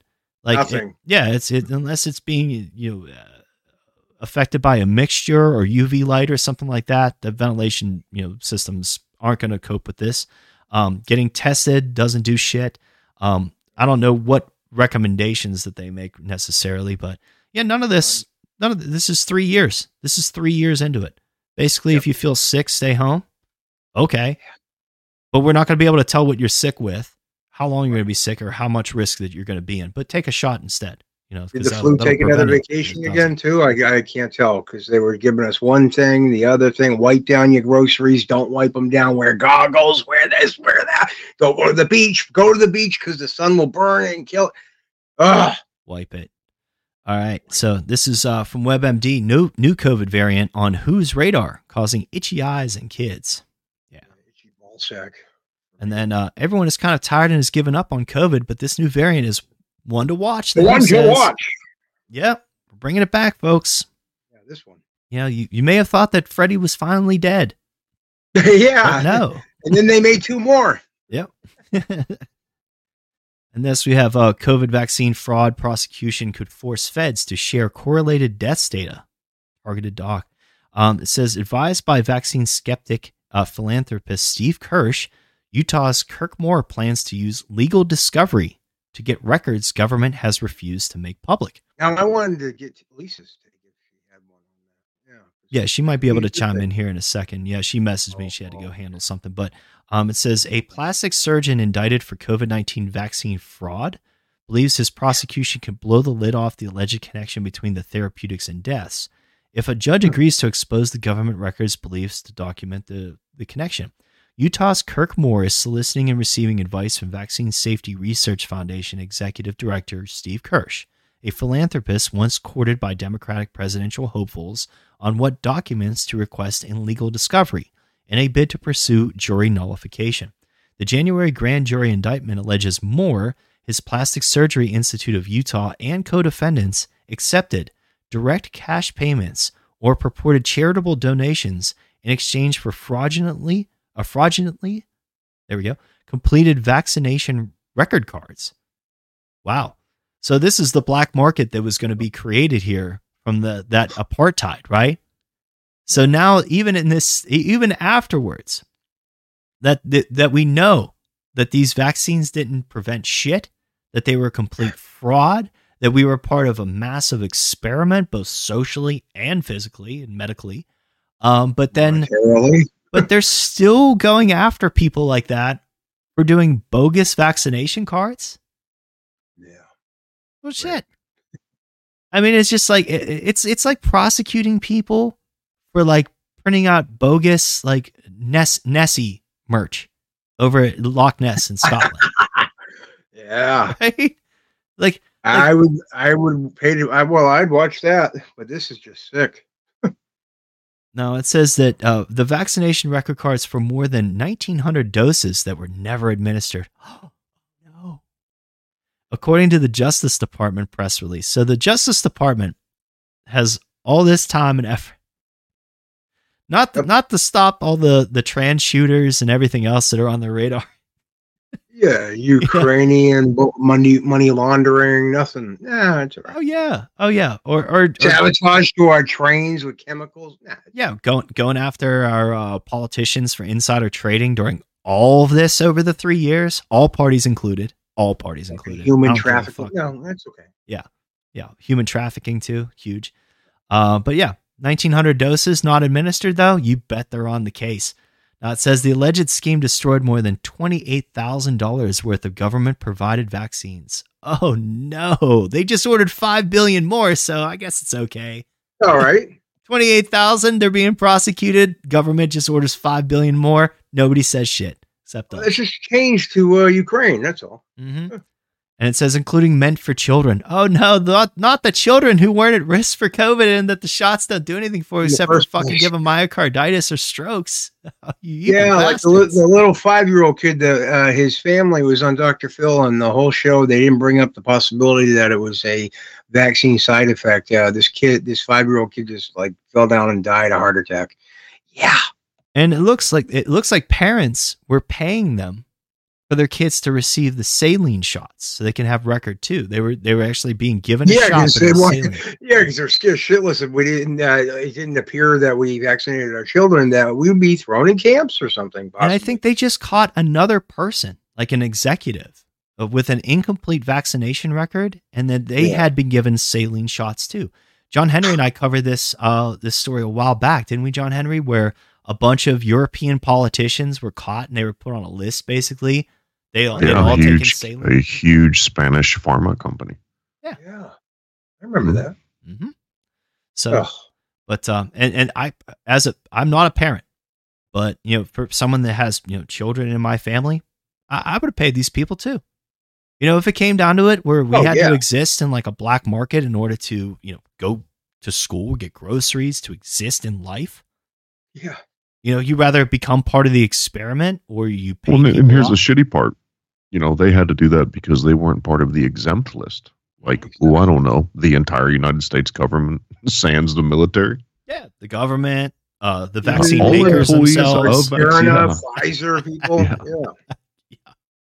yeah, going after these people. But it says uh comment on Kirsch's newsletter, which I believe is on Substack. So go follow us at number six on Substack. Lisa's going to be having the Critical Liberty Zone uh, getting fired up there with some uh, some new entries as well, and uh, look for us on Substack notes. But it says uh, in Kirsch's newsletter last week about his prosecution and plans to get as much data as possible held by the feds to buttress his defense, asking what data he should request. In quotes, it says, This could be monumental for us. He invoked the so called Brady Rule, which requires prosecutors to disclose material, exculpatory information to the offense to the defense, sorry, by default, without prior request, even if it only has the potential to reduce a sentence, according to Cornell Law School's Legal Information Institute. So, um, yeah, we'll, we'll see how that goes, and we'll probably follow up with that soon. But let's let's move on to some of these other articles because we still got a bunch to go through. Um, this one from the Guardian: first tetanus death in New South Wales uh, since 1993 prompts urgent vaccination call. Now, we need to talk about creating hysteria, creating panic, creating something out of nothing. Yep. It says here a Sydney woman in her 80s died earlier this month. Go figure. Woman in her 80s dies. Uh, big headline. Uh, earlier this month from tetanus. Now, it said that she acquired this from a minor leg wound. That's the claim, though. Now it says follow, follow our Australia stuff, but it says um, New South Wales Health is urging people to get vaccinated for tetanus after three recent cases in NSW, including the first death in 30 years. So they haven't had a death. Only one. One in 30 fucking years. Yep. And it's an 80 year old woman. Now, God bless this woman, you know, rest in peace, you know, but, you know, one, a life, it seems like, right? one woman dies and now you have to have a wave of vaccination afterwards. Like the, That with sounds, that, that sounds familiar from three years ago, maybe. yeah. And here it is. The director of communicable diseases, Dr. Christine Selvey, said older Australians in particular should ensure they are up to date with their tetanus jab. Well, they know that this is the this is still their go-to market, right? You know, the ones that grew up in the the Jonas Salk, you know, polio uh, vaccine days. I think Um, we were, weren't we? The three of us. Uh, weren't- didn't we have to get the tetanus shot to be able to go to kindergarten? oh in yeah, the eighties. oh yeah. Yeah. I, I received all those little shots and stuff Me growing too. up. So um, Yep. might be why I'm so. But we only need one death to uh, yeah, just one. try to push a thing. Yeah, one death to push a bunch of shots. But if there's one death from the shots, don't pay attention to that shit. We don't That's- talk about that. Those yeah. are rare. that's That that's doesn't happen. yeah. That's it's just rare. They they use rare on that. On that. Oh man. But it says tetanus is rare, but potentially, Potentially. fatal. Right? There's a potential there. We maybe could be. We're not going to give you even like the, you know, the over under on about it. that rash of death right before this Yeah. eighty-year-old woman? We're not going to talk about the overall likelihood of you even getting tetanus, but the uh, the fact that tetanus you. But there's a potential there. There's a slight potential of some type of harm to be to pay attention to. Right? Well, if you're walking barefoot in the junkyard with all the sharp metal, then uh, power to you. And then they have to use this word. Vaccination is the best protection. Right? That's another Don't call me a sharp platform term that they, that they have to use here. You'll see that word protection everywhere. Well, why do they say protection? Because legally, they can't make a claim as to what it actually fucking does.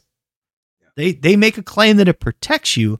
They just can't be specific on how or why or how much of that it does because they don't even know. They haven't even Oh, tested they, it. And they, they changed the uh, the definition of vaccine anyway, so it's all null and void anyway. Yeah. And a Sydney woman Right. says in her 80s died on April 1st, April Fool's Day of all. April. Fool. Following two other recent cases. So, but let's move on. Um, this one, New uh, Zealand reports first death linked to Pfizer COVID 19 vaccine. So now we're starting to see it where the actual reports are starting to include this on it. So, what type But of that goes back to August. Well, let's just be clear. That Yeah, goes yeah. back to August 30th, 2021. But we had a whole while before that that they weren't saying shit, stuff like that, you know? Well, and now what type of group could we be creating there? Like in the future, like how they do all those late night commercials, like do you have uh emphysema?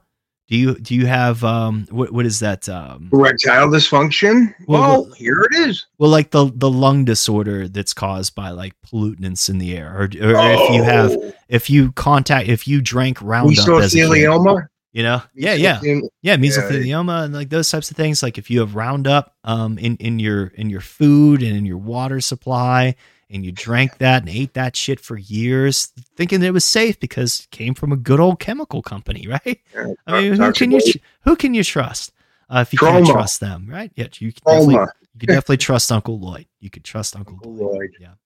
But um, yeah, we're we're gonna create, and this is something I've talked to Lisa about too, is that we're gonna create an entire new class of people of vaccine injured, and that is a giant class of people potentially, right? We're not going to talk about them, though, right? Um, let's talk about the economic impact of a giant class of people like that seeking some sort of legal action. like- Ooh. Just just the damage it could do to the legal system alone. They could shut down the legal system. If it t- if it took them fucking uh, years to process and go through all the J6 cases, legally, how long could it take them to go through all the vaccine damage cases while those were taken to court? What type of cost would that have for societies around the planet? You want to talk about Generation after generation after Well, generation. if you want to talk about political um, motive, um, there's one out there that I would I would throw out there as a as a card that could be played, and it's called Cloward and Piven. It goes back Ooh. to two philosophers, both you know, named Cloward and Piven, who also coincidentally uh, were part of uh, Bill Clinton's inauguration. Um, oh, but God. their idea was that in order to overthrow the United States, you spend it into oblivion. I mean, if you want to overthrow any country, spend it into oblivion and watch their watch their currency go to shit. What the fuck is happening right now? you know, Exactly. spend us into oblivion. Well, guess what? What happens if all these vaccine injured people start suing the government? Where's that money coming from? Are we going to print out more of it to pay these people? I'm not saying that they don't deserve something. Like if you were, if you took this shit and the government forced you to, the government's liable, right? But when we go after the people that are liable, who are we going after? Because we're suing ourselves yeah, that's right. Yeah, pretty much. if it's really our money there, right? But uh, now this next one it says Florida health officials removed key data from COVID uh, vaccine report. It says the Surgeon General's guidance against the vaccine for young men ignored, and this is a claim that it ignored. And this is another thing too. Ignored goes into motive. Like you would have to have, I don't know. But it says resort, uh, results showing infection was a greater risk for cardiac related deaths. But this is why I bring that up. They keep putting that out there to refute the fact that now they're not saying that the, the vaccines don't cause it now, right? Before it was just Right. like, oh, these things are super rare, or you're just insane thinking that the COVID vaccines can cause some sort of damage. But now it's just like, yeah, they do. But then the other thing, the quote unquote natural thing, causes just as much, if not more, of it. So that way, you should still take the thing that per- that causes it anyway. Like I don't get that either. Like if just if you had a certain amount of risk naturally, quote unquote, from COVID, and then you elect, you choose to inject that same shit into your body, does that not increase your likelihood of having some ill effect? I don't know. I think that would compound things, but I'm not a mathematician, so I don't. I don't know. Well, I am, and I no, I'm just kidding. Yeah, but um, now, next we have uh, COVID 19 virus deaths and vaccine deaths. So, this is Rasmussen uh, talking about polls where it says nearly as many Americans believe someone close to them died from side effects of the COVID 19 vaccine as died from the disease itself. Guys, this is a this is a bomb. You know, this this is this is a cultural bomb that's ready to go off at some point. And I think it's building because more and more more and more people are starting now that we're three years deep into this, and now that people have taken shots and not gotten to get their bo- look at the numbers overall of how many people went back and got their boosters. Right? Look at the look at the drop off. Now you're starting to see people turn around and be like, "Yeah, I got those shots, but fuck those people. They lied to me." And I, I mean, I'm happy to see that. But what happens? What happens when they start coming for some sort of payback? How is that payback going to be levied? How how are we actually going to decide as a society, as a culture, how we pay back those people for the decisions that they had made? Who's who's liable? Who's going to be responsible at the end? Because it sure is fucking going to be the uh, the vaccine companies. Because they they signed all that away whenever they started this bullshit. Now, this is a husband of BBC presenter. This has made big news recently. Uh, husband of BBC presenter Lisa Shaw to sue AstraZeneca, just what we were talking about. After her death from COVID vaccine complications, says AstraZeneca said that its vaccines have clear and stringent standards to ensure their safety, which says nothing.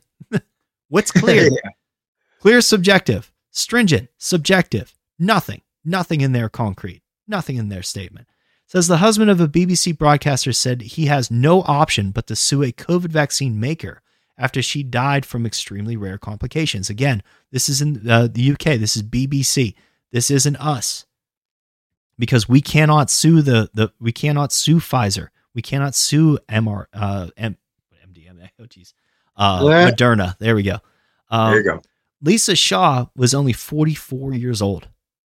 So probably not in any type of risk from COVID whatsoever, um, unless she had some eight, eight, 18 different underlying uh, things. It doesn't look like she was morbidly obese either or anything like that. Um, but it says that she died in May of 2021, just a week after having the jab. So I'm sure not related at all, right? You know, just you, you take here. something die a week later. You shouldn't look at that thing that you took, right, as being Not the at It was something You're else, conspiracy theorist. Yeah. But it says in the days leading up to her death, she reported headaches, which is it falls in line with everything else that we've read about people's you know complaints about these things that they start getting headaches right away, um, which were actually bleeding in the brain, and tragically passed away after being admitted to the hospital. Now, a coroner, and I think this is important too because we've looked into the work of other people um, that have done extensive work on coroner's reports and talked about them. Um, John John Collin on on Twitter, I've, I've followed his work. Uh, we just talked about Beaudoin. coroner's reports, and yeah, yeah, absolutely, and John Beaudoin too. Um, that says a coroner ruled that the, the mom died from complications due to the AstraZeneca COVID 19 vaccine. And husband, Gareth Eve, said he plans to take legal action against the makers of the vaccine after failing to get meaningful answers while AstraZeneca clarified their patient safety is their highest priority. Just some some bullshit You PR not the almighty dollar. Yeah. Yeah. But uh, no, but with this though, like with um with AstraZeneca being being held accountable there, going back to the coroner thing, what we were talking about with George Floyd, how many different um toxicologies, how many different autopsy reports can there be? You know, do you accept one because like I'm gonna say, I mean, I, emotionally, I'm on this guy's side, right? Yeah. Like I would think that a coroner, and I'm not a coroner, but I'm thinking that a coroner that decided this and this in favor of this gentleman, I'm probably going to side with that. But what if what if the state comes out and says, "Well, we're going to have our own coroner take a look at this and decide." You know, then it's like it's it's the my dad can beat up your dad in, in, in a fight argument. Basically, it's just you have two coroners reports, you have two Spider Men. Which one is the real one? we don't know and especially lay people, especially somebody like me, like I, I'm not, I'm not in the room. I'm not, I'm not doing this autopsy. But they did that with George Floyd. You know, for some of us that that knew or know, quote unquote, um, that George Floyd was on severe amounts of fentanyl, one that would probably kill three horses. you know, that yeah, that somebody like us would look at that and say, well, yeah, that was definitely a factor. And then other And people, remember, this is the same coroner that wanted to get Ashley Babbitt cremated within two days. Thank you. Thank you for bringing that up. So you Right. have to look into that too. You know, Yep. as as being part of the potential corruption. But Oh, that that corruption could happen on both sides. It could le- it could lean stories in a particular way either way. Um, we don't know.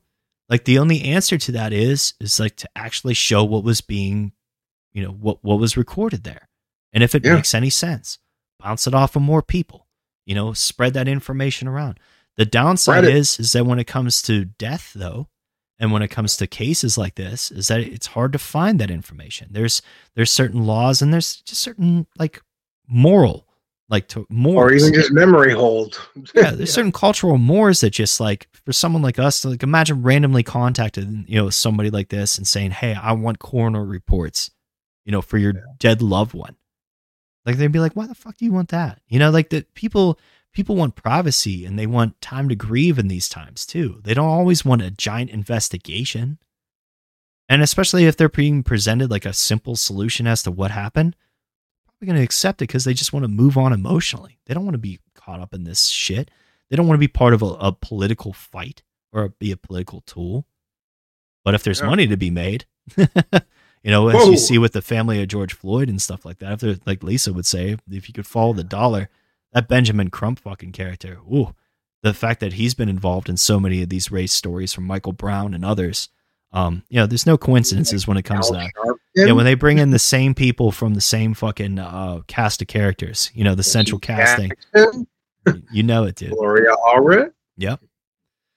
But um, now this says six new vaccines being developed for difficult to treat diseases.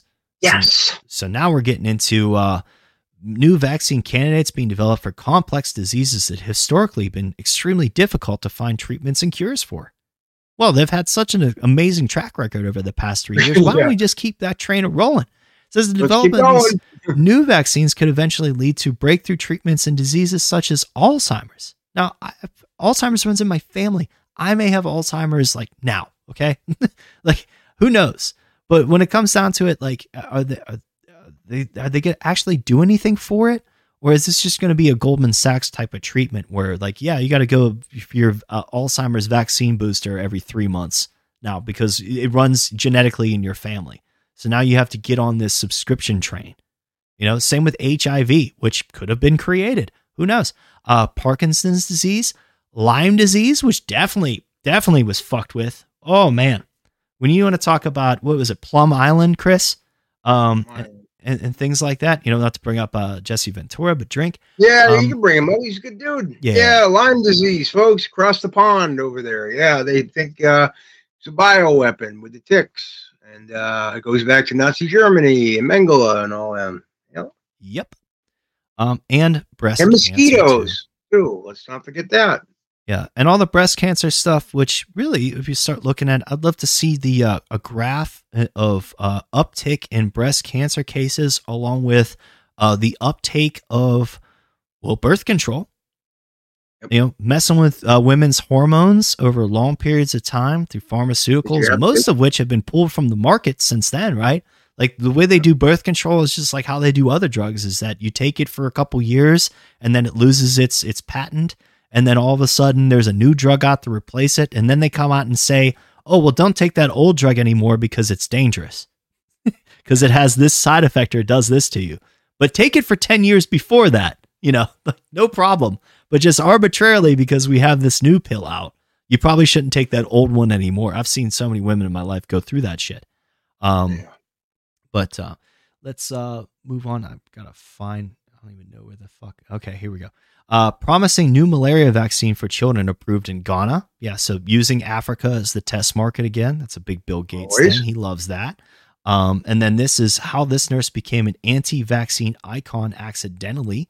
Um, this talks about Tiffany Dover, RN, uh, did not intend to become a figurehead of the anti-vaccine movement when she received her first shot via live stream in 2020 but the internet had very different plans, it says, says Miss Dover was among the first frontline workers to receive the COVID 19 vaccine on December 17th of 2020 at Chicago's Memorial Hospital, or, or CHI, or C uh, H I, sorry, Memorial Hospital in Chattanooga, Tennessee. Oh, there you go, Tennessee. Woo, represent. Where she worked as a nurse manager. Shortly after receiving the vaccine, Miss Dover fainted in front of reporters. She was quickly revived and interviewed by a reporter where she said she was prone to fainting. I remember this. I remember this happening. Yeah. It- I'm, I just, I pass out all the time. I remember that being the excuse. Like, all the time. It's just like they give you a shot and your arm lights on fire. I have a driver's license. And you're like, Can you yeah, that? I spontaneously combust all the time. You know? But it says the incident was live streamed on Facebook by several local news stations. And this is going into that, you know, flog, local news stations, media, the, the just the promos for this stuff all the time, the platform. Within 24 hours, it says Miss Dover was trending on every social media platform. So definitely go and uh, check that out. Uh, let's jump on to this one. This is Ron Johnson says vaccine injury played big role in reelection decision. Uh, yeah, so certain politicians being elevated uh, because of their stances on this. Still keep an eye on them though. All right, just because somebody does one good thing doesn't mean they do uh, doesn't don't do a whole other bunch of bad shit. Not saying anything about Ron Johnson. Just saying be a little careful there. I have very little faith in politicians do anything right. Um, this one, uh, thousands more Aussies dying in excess deaths rise. This is something that uh, John Campbell I had mentioned before has been covered in Europe. The excess deaths are all up. Why is that? Why are the excess deaths up after the pandemic? Supposedly, according to our friend John Bodwin, uh, said uh, you know he pandemic ended after about six weeks. Yep. So why the fuck are we seeing excess deaths from this shit? Right? Um, could, could have been that. Yeah, could have been that. I was Um, wearing a mask. Sorry. And then why do vaccinated people represent most COVID 19 deaths right now? You know, just trying to explain that. Oh, it's just a numbers game, right? No, no, but we were supposed to be the ones that were uh, supposed to be called from the herd, you know, uh, socially at least. Um, but it says COVID 19 vaccines can cause sudden cardiac deaths, warns expert, and calls for its withdrawal from market. Oh, yeah, we're going to see that in certain places. So now let's get into um, let's get into this before we wrap things up, Chris. We got about like 10, 15 minutes, and I'm just going to fly through these. And I don't even know if I have that. Yeah, I'll try to stay on as much, well, I tell you what, as while we're doing this, in order to kind of speed up the process, why don't Yeah. you describe to the audience because you you know about this Well, you, bit more intimately. I was afraid you were going to say that. Um, I, I don't know. Uh, there's patents for guillotines in the United States Yes. going back to 1967, and then all of a sudden, a whole bunch of them in the 1990s, and it gets. You could probably explain it a lot better, Six. I'm trying to think right now. Um, Well, when we want to talk about the use of an emergency, right? We've seen Yeah. if you would have came up to me, you know, 5 years ago and said, you know, the the government's going to do this to you. This is the way people are going to react to it. That you're going to be asked to basically make a decision between your uh, bodily autonomy or your livelihood. I would have been like, that's fucking wild, man. That's like a book. That's something that, you know, it's like Mad Max shit. yeah, that, that's like a concept album, you know, uh, type of material. That's not that's not real life. So, I mean, when you when you come to me and you say, well, you know, the government is buying guillotines for legal executions, which don't really occur, you know, currently. You know, this isn't something they're not, they're, uh, to my knowledge at least. Um, we are not guillotining a bunch of people right now. But I know. Um, when you go into it, so I'm going to flip through some of these articles. Yeah. This is um, all the different data. This will all be on uh, the Substack, so this will all be included in the source list for this uh, for this special. But this is pointed out to us by these- our friend Handy. yeah, these are the diagnoses codes. Um, and different injuries, different reasons why you're in the uh, the ER or the hospital in general, and they had to put these different codes into Mm-hmm. the computer. which include delinquent immunization status, lapsed immunization schedule status. So if Yep. you're not on the shot schedule that you should be according to uh, authorities, um, then Yeah. you are coded a certain way. We talked about that. They're still Keeping separating us. They're still yes, they're still tracking and tracing. They're still doing all these things. It's just even if the emergency's quote unquote over, it never ended, folks. It never ended. And they've been after this shit since what, Dark Winter at least? Yeah, How fucking long was that ago? Early 2000s, right? 2001. Mhm. And this is 2023 ICD 10 uh, diagnosis. This is the X99.9 Yeah. assault by unspecified sharp object. Now, when we go down into uh, X99, Yep. Here we go. It says external cause index entries containing back references to X99.9. Assault by homicide or cutting or piercing instrument. I'm sure that happens quite a bit, um, especially when you take away the guns in certain countries and all people have left to do is stab themselves, like in the UK. Um, or but beheadings by guillotine. well, yeah, beheading by guillotine, homicide, but also decapitation, accidental circumstances, homicide. But If you click on the beheading, Mhm. there's something very, very disturbing. Comes down. it won't process. That or working. that or it won't uh it won't bring up the yeah it won't One of the other tabs might be the actual. yeah I, th- actual I think I have it on one of the other tabs actually so let's let's move on um Yeah. so this is uh, uh from Dave Hodges the Common Sense Show this is uh, FEMA's billing code for death by guillotine so it used to be under ICD 9 um, so that instead of this is like the ninth edition and tenth edition, that's the way it was explained to me how these codes are sort of cataloged.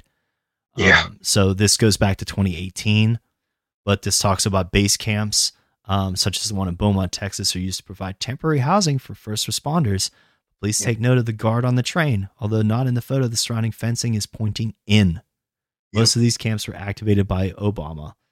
So, um, yeah, this this goes back quite a number of years. No, but look at no, but look at no, but that was the most important one. I feel Okay. like uh, right, right at the bottom here. Um, yeah, right here, uh, Steve Quayle. He said two very disturbing things. The first was how very close the deep state is to totally take it over in a second. In his research from years ago, discovered that FEMA camps would become beheading facilities. I have since been told and have been able to confirm FEMA's billing code for death by guillotine. And keep in mind, this isn't for uh, overseas or anything. This is for the United States. And uh, this would be FEMA, as in a FEMA camp, with renewed interest being shown by the public in FEMA camps because of the Brownsville converted Walmart into a FEMA camp. I remember hearing about that. And This is a good right time here, FEMA camps will Yeah. be segregated. Like what? Oh, yeah. What if they went full bore on the apartheid? Look at number three. Yep. It says men will be Over. sent to a gender segregated camp. Oh, that'll piss a lot of people off. Um, and slave labor will be extracted as per Obama's executive order uh, 13603. Now it says, Kind of like prisoners now, like know, slave labor. well, you know, send extermination will be the end game. This is exactly what the Nazis did with the Jews. Um, it also goes on to say that women will be sent to a gender segregated camp and there will be some slave labor, but extracted these camps will be human bondage centers. And then also children will be sent to their own camps. And when he was first told this, person explains, I did not fully grasp the significance of this segregation until I be- became acquainted with the deep state's fascination with child sex trafficking. And these camps will give humanity its darkest hour. Well, I mean, you can't argue with that that because Colorado law enforcement dude actually rehearsed it right there. Well, they were trying to they were trying to take parents uh, or kids away from their parents during all of this. They're trying to say dude. that you know if if you're an anti-vax parent that you should have your kids taken away from you. If your kids that, go to though. a public school, that they, they should be brought into a Oh, room yeah. and explain to them that they should take a vaccine in private. They shouldn't tell their parents even. Well, look at that. The H1N1 scare in 2008, 2009. I remember that. Yep. And they were a bunch of drills and stuff. And this is before the lockdown. Uh, this is this article is from 2018. saying anyone get- who had and- not and would not submit to a vaccination for the disease and non-compliant people were boarded on a bus with the intent of taking the actors to segregated camps. So this is another drill like Dark Winter that I hadn't even heard about. And uh, moving on to uh, just to get through the rest of the articles, this is fact check. Of course, there had to be a USA Today fact check about it, saying that it was a fake claim that the, the U.S. government purchased thirty thousand guillotines. Um, but you know, we'll let you decide. Um, now, this is also from ICD-10data.com. This is uh, um, also talking about different codes here uh, for things. Um, I included that too, so people can peruse If around we there. we can't find the actual thing, basically, if you had clicked on that and it worked from before, it would say No, legal this is legal the one. execution. This is the one that shows it. So what you do is with this one, uh, this CMS.gov, um, you click on Control F, and we type in X. Oh yeah. Dot, oh, I'm sorry, X ninety nine point nine. All right. There's the cutting or piercing instrument. There's only three mentions of this. Here's the other one beheading by guillotine, homicide, but then also right underneath it, legal execution. Yeah. So it's a penal code thing too. Now it it it says like with legal execution, see legal and intervention. Um, doesn't really talk too much about that later in the document though, as to how that's applied or anything. But that's what we are bringing up. Like when you create this sort of division, this sort of segregation, apartheid, whatever you want to call it, in people, um, and you tell them that the group that's being victimized here is the danger to you. And we know that they've done that over the past three years. We've watched them do that. We've watched them yeah. take it out on anti vaxxers and these free dumb people where they tried to say that freedom was you know the, yeah that the people that were arguing for freedom you know and and and not being locked down were dumb well the lockdowns didn't work they were bullshit um, it was bullshit science um, the masking didn't work that was also bullshit that was bullshit science the shots didn't work that was bullshit that was also bullshit science yep. um, Paxlovid and a bunch of these other drugs remdesivir they, they just and the ventilators what what the fuck is their track record um, for doing this stuff and weaponizing against people that spoke out against it first. Yeah. The only thing that they didn't do was go all the way with the hard part here. That's the only thing they didn't do.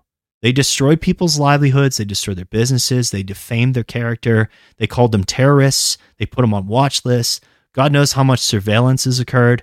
The censorship that occurred on uh, Twitter and other social media sites, um, YouTube we, that we were banned off of, all of it. Yeah.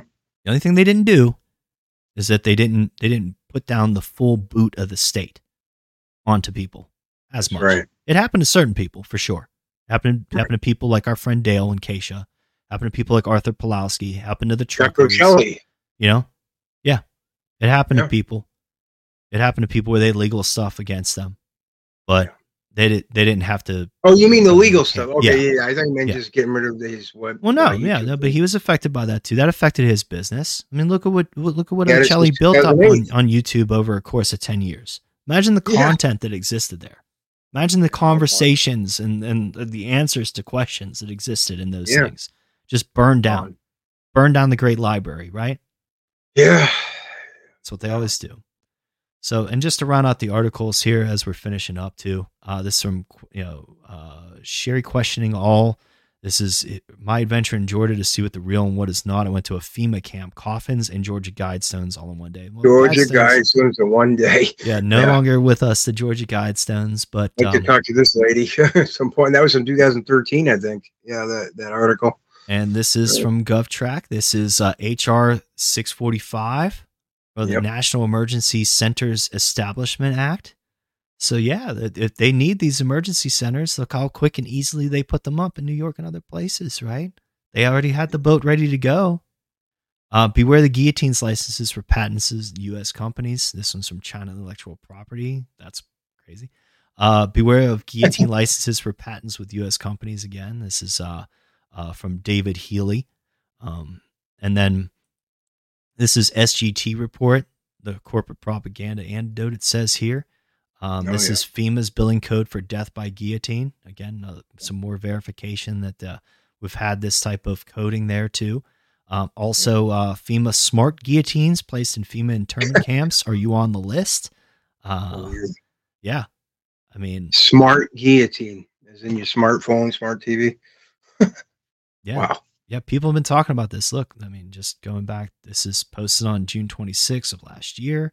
Mean, people have yeah. been talking about this stuff for years.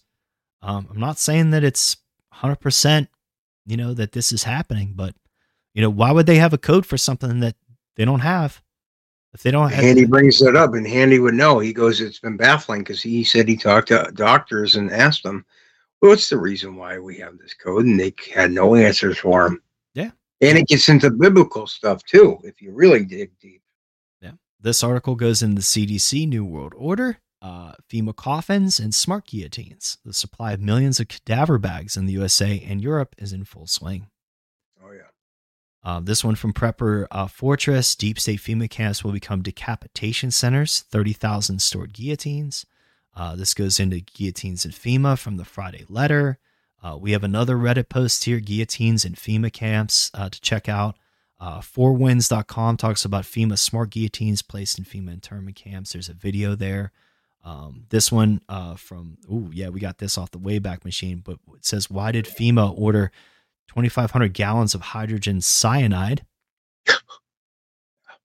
That's 2018. Different, Yeah. right? Um, this from Twisted Truth. Um, FEMA orders Yeah. 16,000 guillotine blades from Mexico. This is from 2019. 2019. Yep. FEMA Smart Guillotines again here. I think that's the same one, but maybe I bookmarked it twice. Um, Yeah, I think uh, before news uh, usually uh, takes uh, articles from other websites too, so it's probably the same thing. And it's saying uh, this one. This is a good question. Yeah. Why are modern guillotines on military bases throughout North America? During Biden's four day uh, tour of Rex 84 FEMA camps, Biden was given demonstrations of fully modern and humane guillotines. Right. Okay. Yep. Rex 84, look into that, people, too. That was the beginning of the, the FEMA camps. Bill P- Cooper talked about all that stuff, you know? Long time. In this video here, um, before judge it, watch the whole video. Thanks. I like that. Yeah. Um, but this uh, from Daily Motion. This is a video to check out. My name is John Michael Turner. Winter Soldier testimony. So people that have made There had to be some other programmed. Why I picked it out at the time. Yeah. all right. FEMA's billing code for guillotine death again uh, from Reddit. Uh, we got David Hodges. Why does the government need guillotines? Look at that picture right there. This I is from remember that. 2013, dude. I remember that. No, but uh, another mention Ventura, of Ted Gunderson too there as well, retired FBI Conspir- agent, is deceased. conspiracy theory. No, but conspiracy theory with Jesse Ventura did their FEMA camp episodes. It was one of the two episodes, that and the TSA one, that got his that got his uh, show uh, pretty, pretty much canceled off the air, even though it was the highest rated thing for truTV. But look at that picture right there. I remember that. Those are all the liners that could fill uh, fill up with like either ten to twenty bodies each. Mm-hmm. They were all stacking them up. And this is from Brutal Proof. Um, this is FEMA ordered 102,000 box cars with shackles and guillotines. Why are modern guillotines on military bases throughout North America? I mean, how much of this can be verified? I would love to get more people to verify this stuff. Jump in if you're seeing this information and you got something to say about it or something to add. Find Drop us links in the comments. Um, find us on Substack Notes. Find us on Twitter, Gab, Minds, you know, uh, even Instagram, wherever we are. You know, any type of platform you listen to this on, if there's a comment section, please help us verify this. But this is a list of every known FEMA camp and their locations. Uh, you can find yours there. Hooray. Um, Oh, yeah. This from Educate Yourself Why Modern Guillotines on mili- Military Bases. So, just again, Yeah. uh, Justice Scalia Americans will be detained in FEMA camps. That's an interesting uh, to read about that. Um, this one FEMA smart guillotines placed in FEMA internment camps. Yes.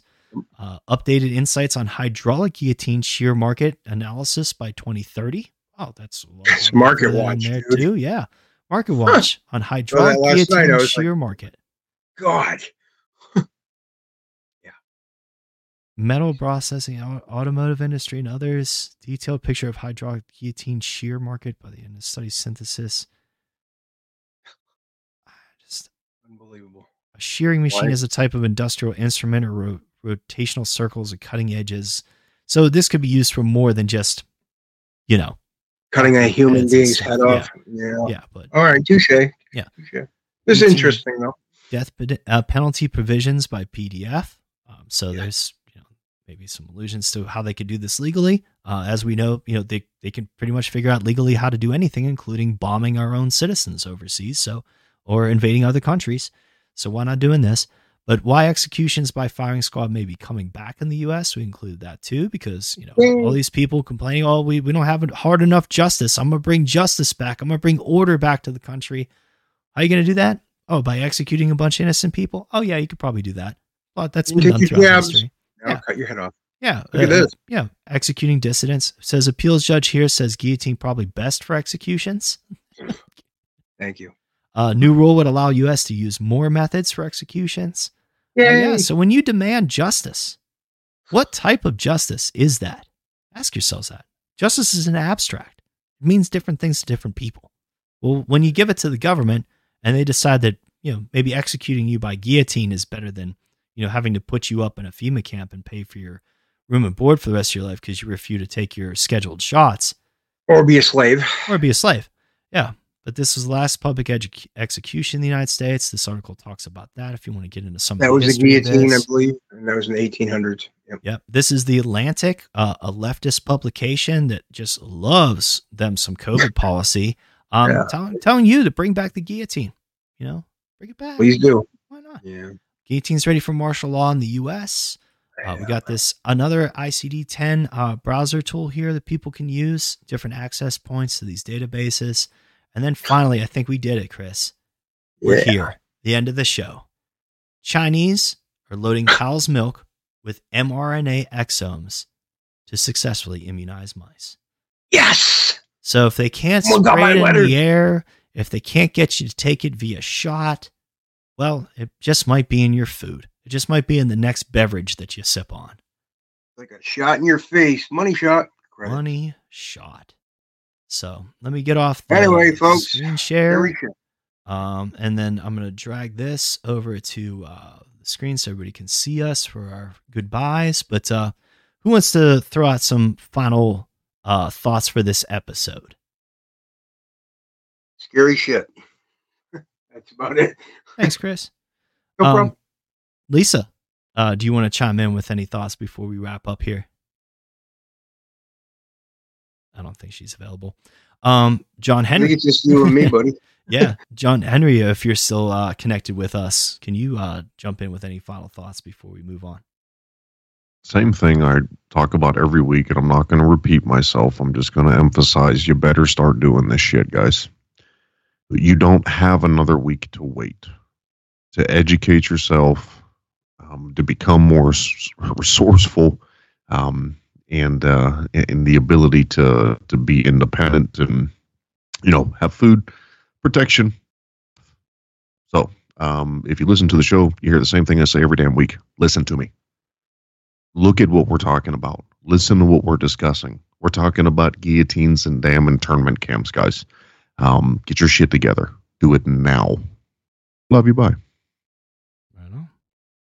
Uh, yeah, uh, just uh, check out I uh, in about 15 minutes. I'm going to be doing digging Chris Graves with the author researcher John Potash, and tonight at 6 p.m. Eastern Standard Time, I have researcher and author Jonathan Vankin on Get Mad with Chris Graves. Awesome. Yeah, definitely go over to uh, chelly.com for uh, Get Mad, and you can find Digging Chris Graves not only on Twitter uh, live, but then you can find all the replays on all the new prisoners platforms. So I want to thank everybody for being here again this week. Um, you know, thank you for being part of the crew. Uh, whatever you're listening to this on, please follow us to be part of the crew. It's really easy. Follow us on whatever platform is your favorite. Um, fall on a bunch really because the window is closing. You never know when one could be shut down or affected by some type of censorship or ban or whatever the fuck. Things have been crazy over the past three years.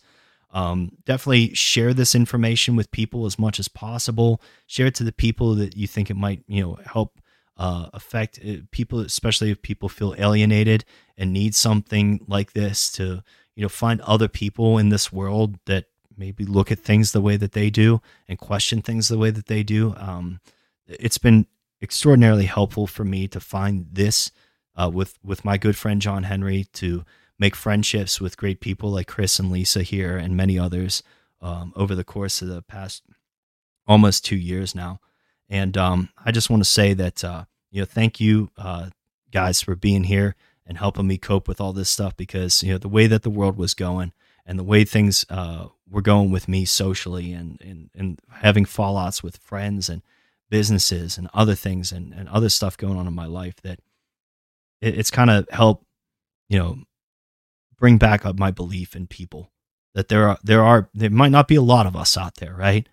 But there are people like us out there that question things, that are critical of things, that don't want to be lumped into these groups, that want to think for ourselves and we want the truth and I think that uh, every week that we gather here, we're, we're closer and closer to that.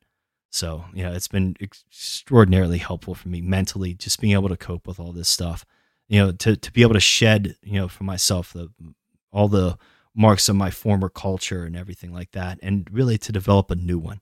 I think it's a really exciting time, especially for us in the alt to the alt. Like there's a lot of people out there doing great things, and there will be more great things and new platforms that we're going to be on in the future. So look out for those things. Stay tuned for sure. But until we meet again and until we are free, we are the new prisoners. Thank you for listening to The New Prisoners. Let us know what you think about this week's topics on our Minds page and Substack, or leave a comment under our video on BitChute, Odysee, Rumble, and Brighteon. You can also risk being shadow banned, suspended, or permanently banned on Twitter and Instagram with us, or speak freely with us on Gab. Please feel free to share your own sources with us and remember to share the information we provided you here. You never know what kind of difference it could make. If you'd like to be a guest on the show, email the new prisoner number six at protonmail.com.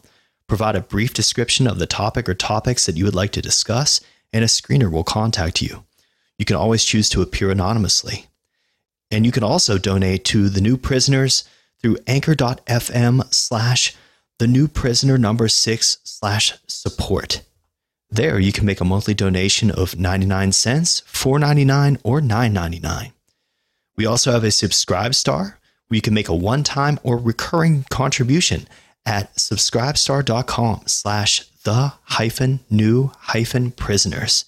Or you could donate US dollars and crypto to us on Minds and Odysee. All donations go towards studio upgrades to make more content and advertising to spread the word about the show. Every amount is appreciated. Demand answers, not orders. We are the new prisoners.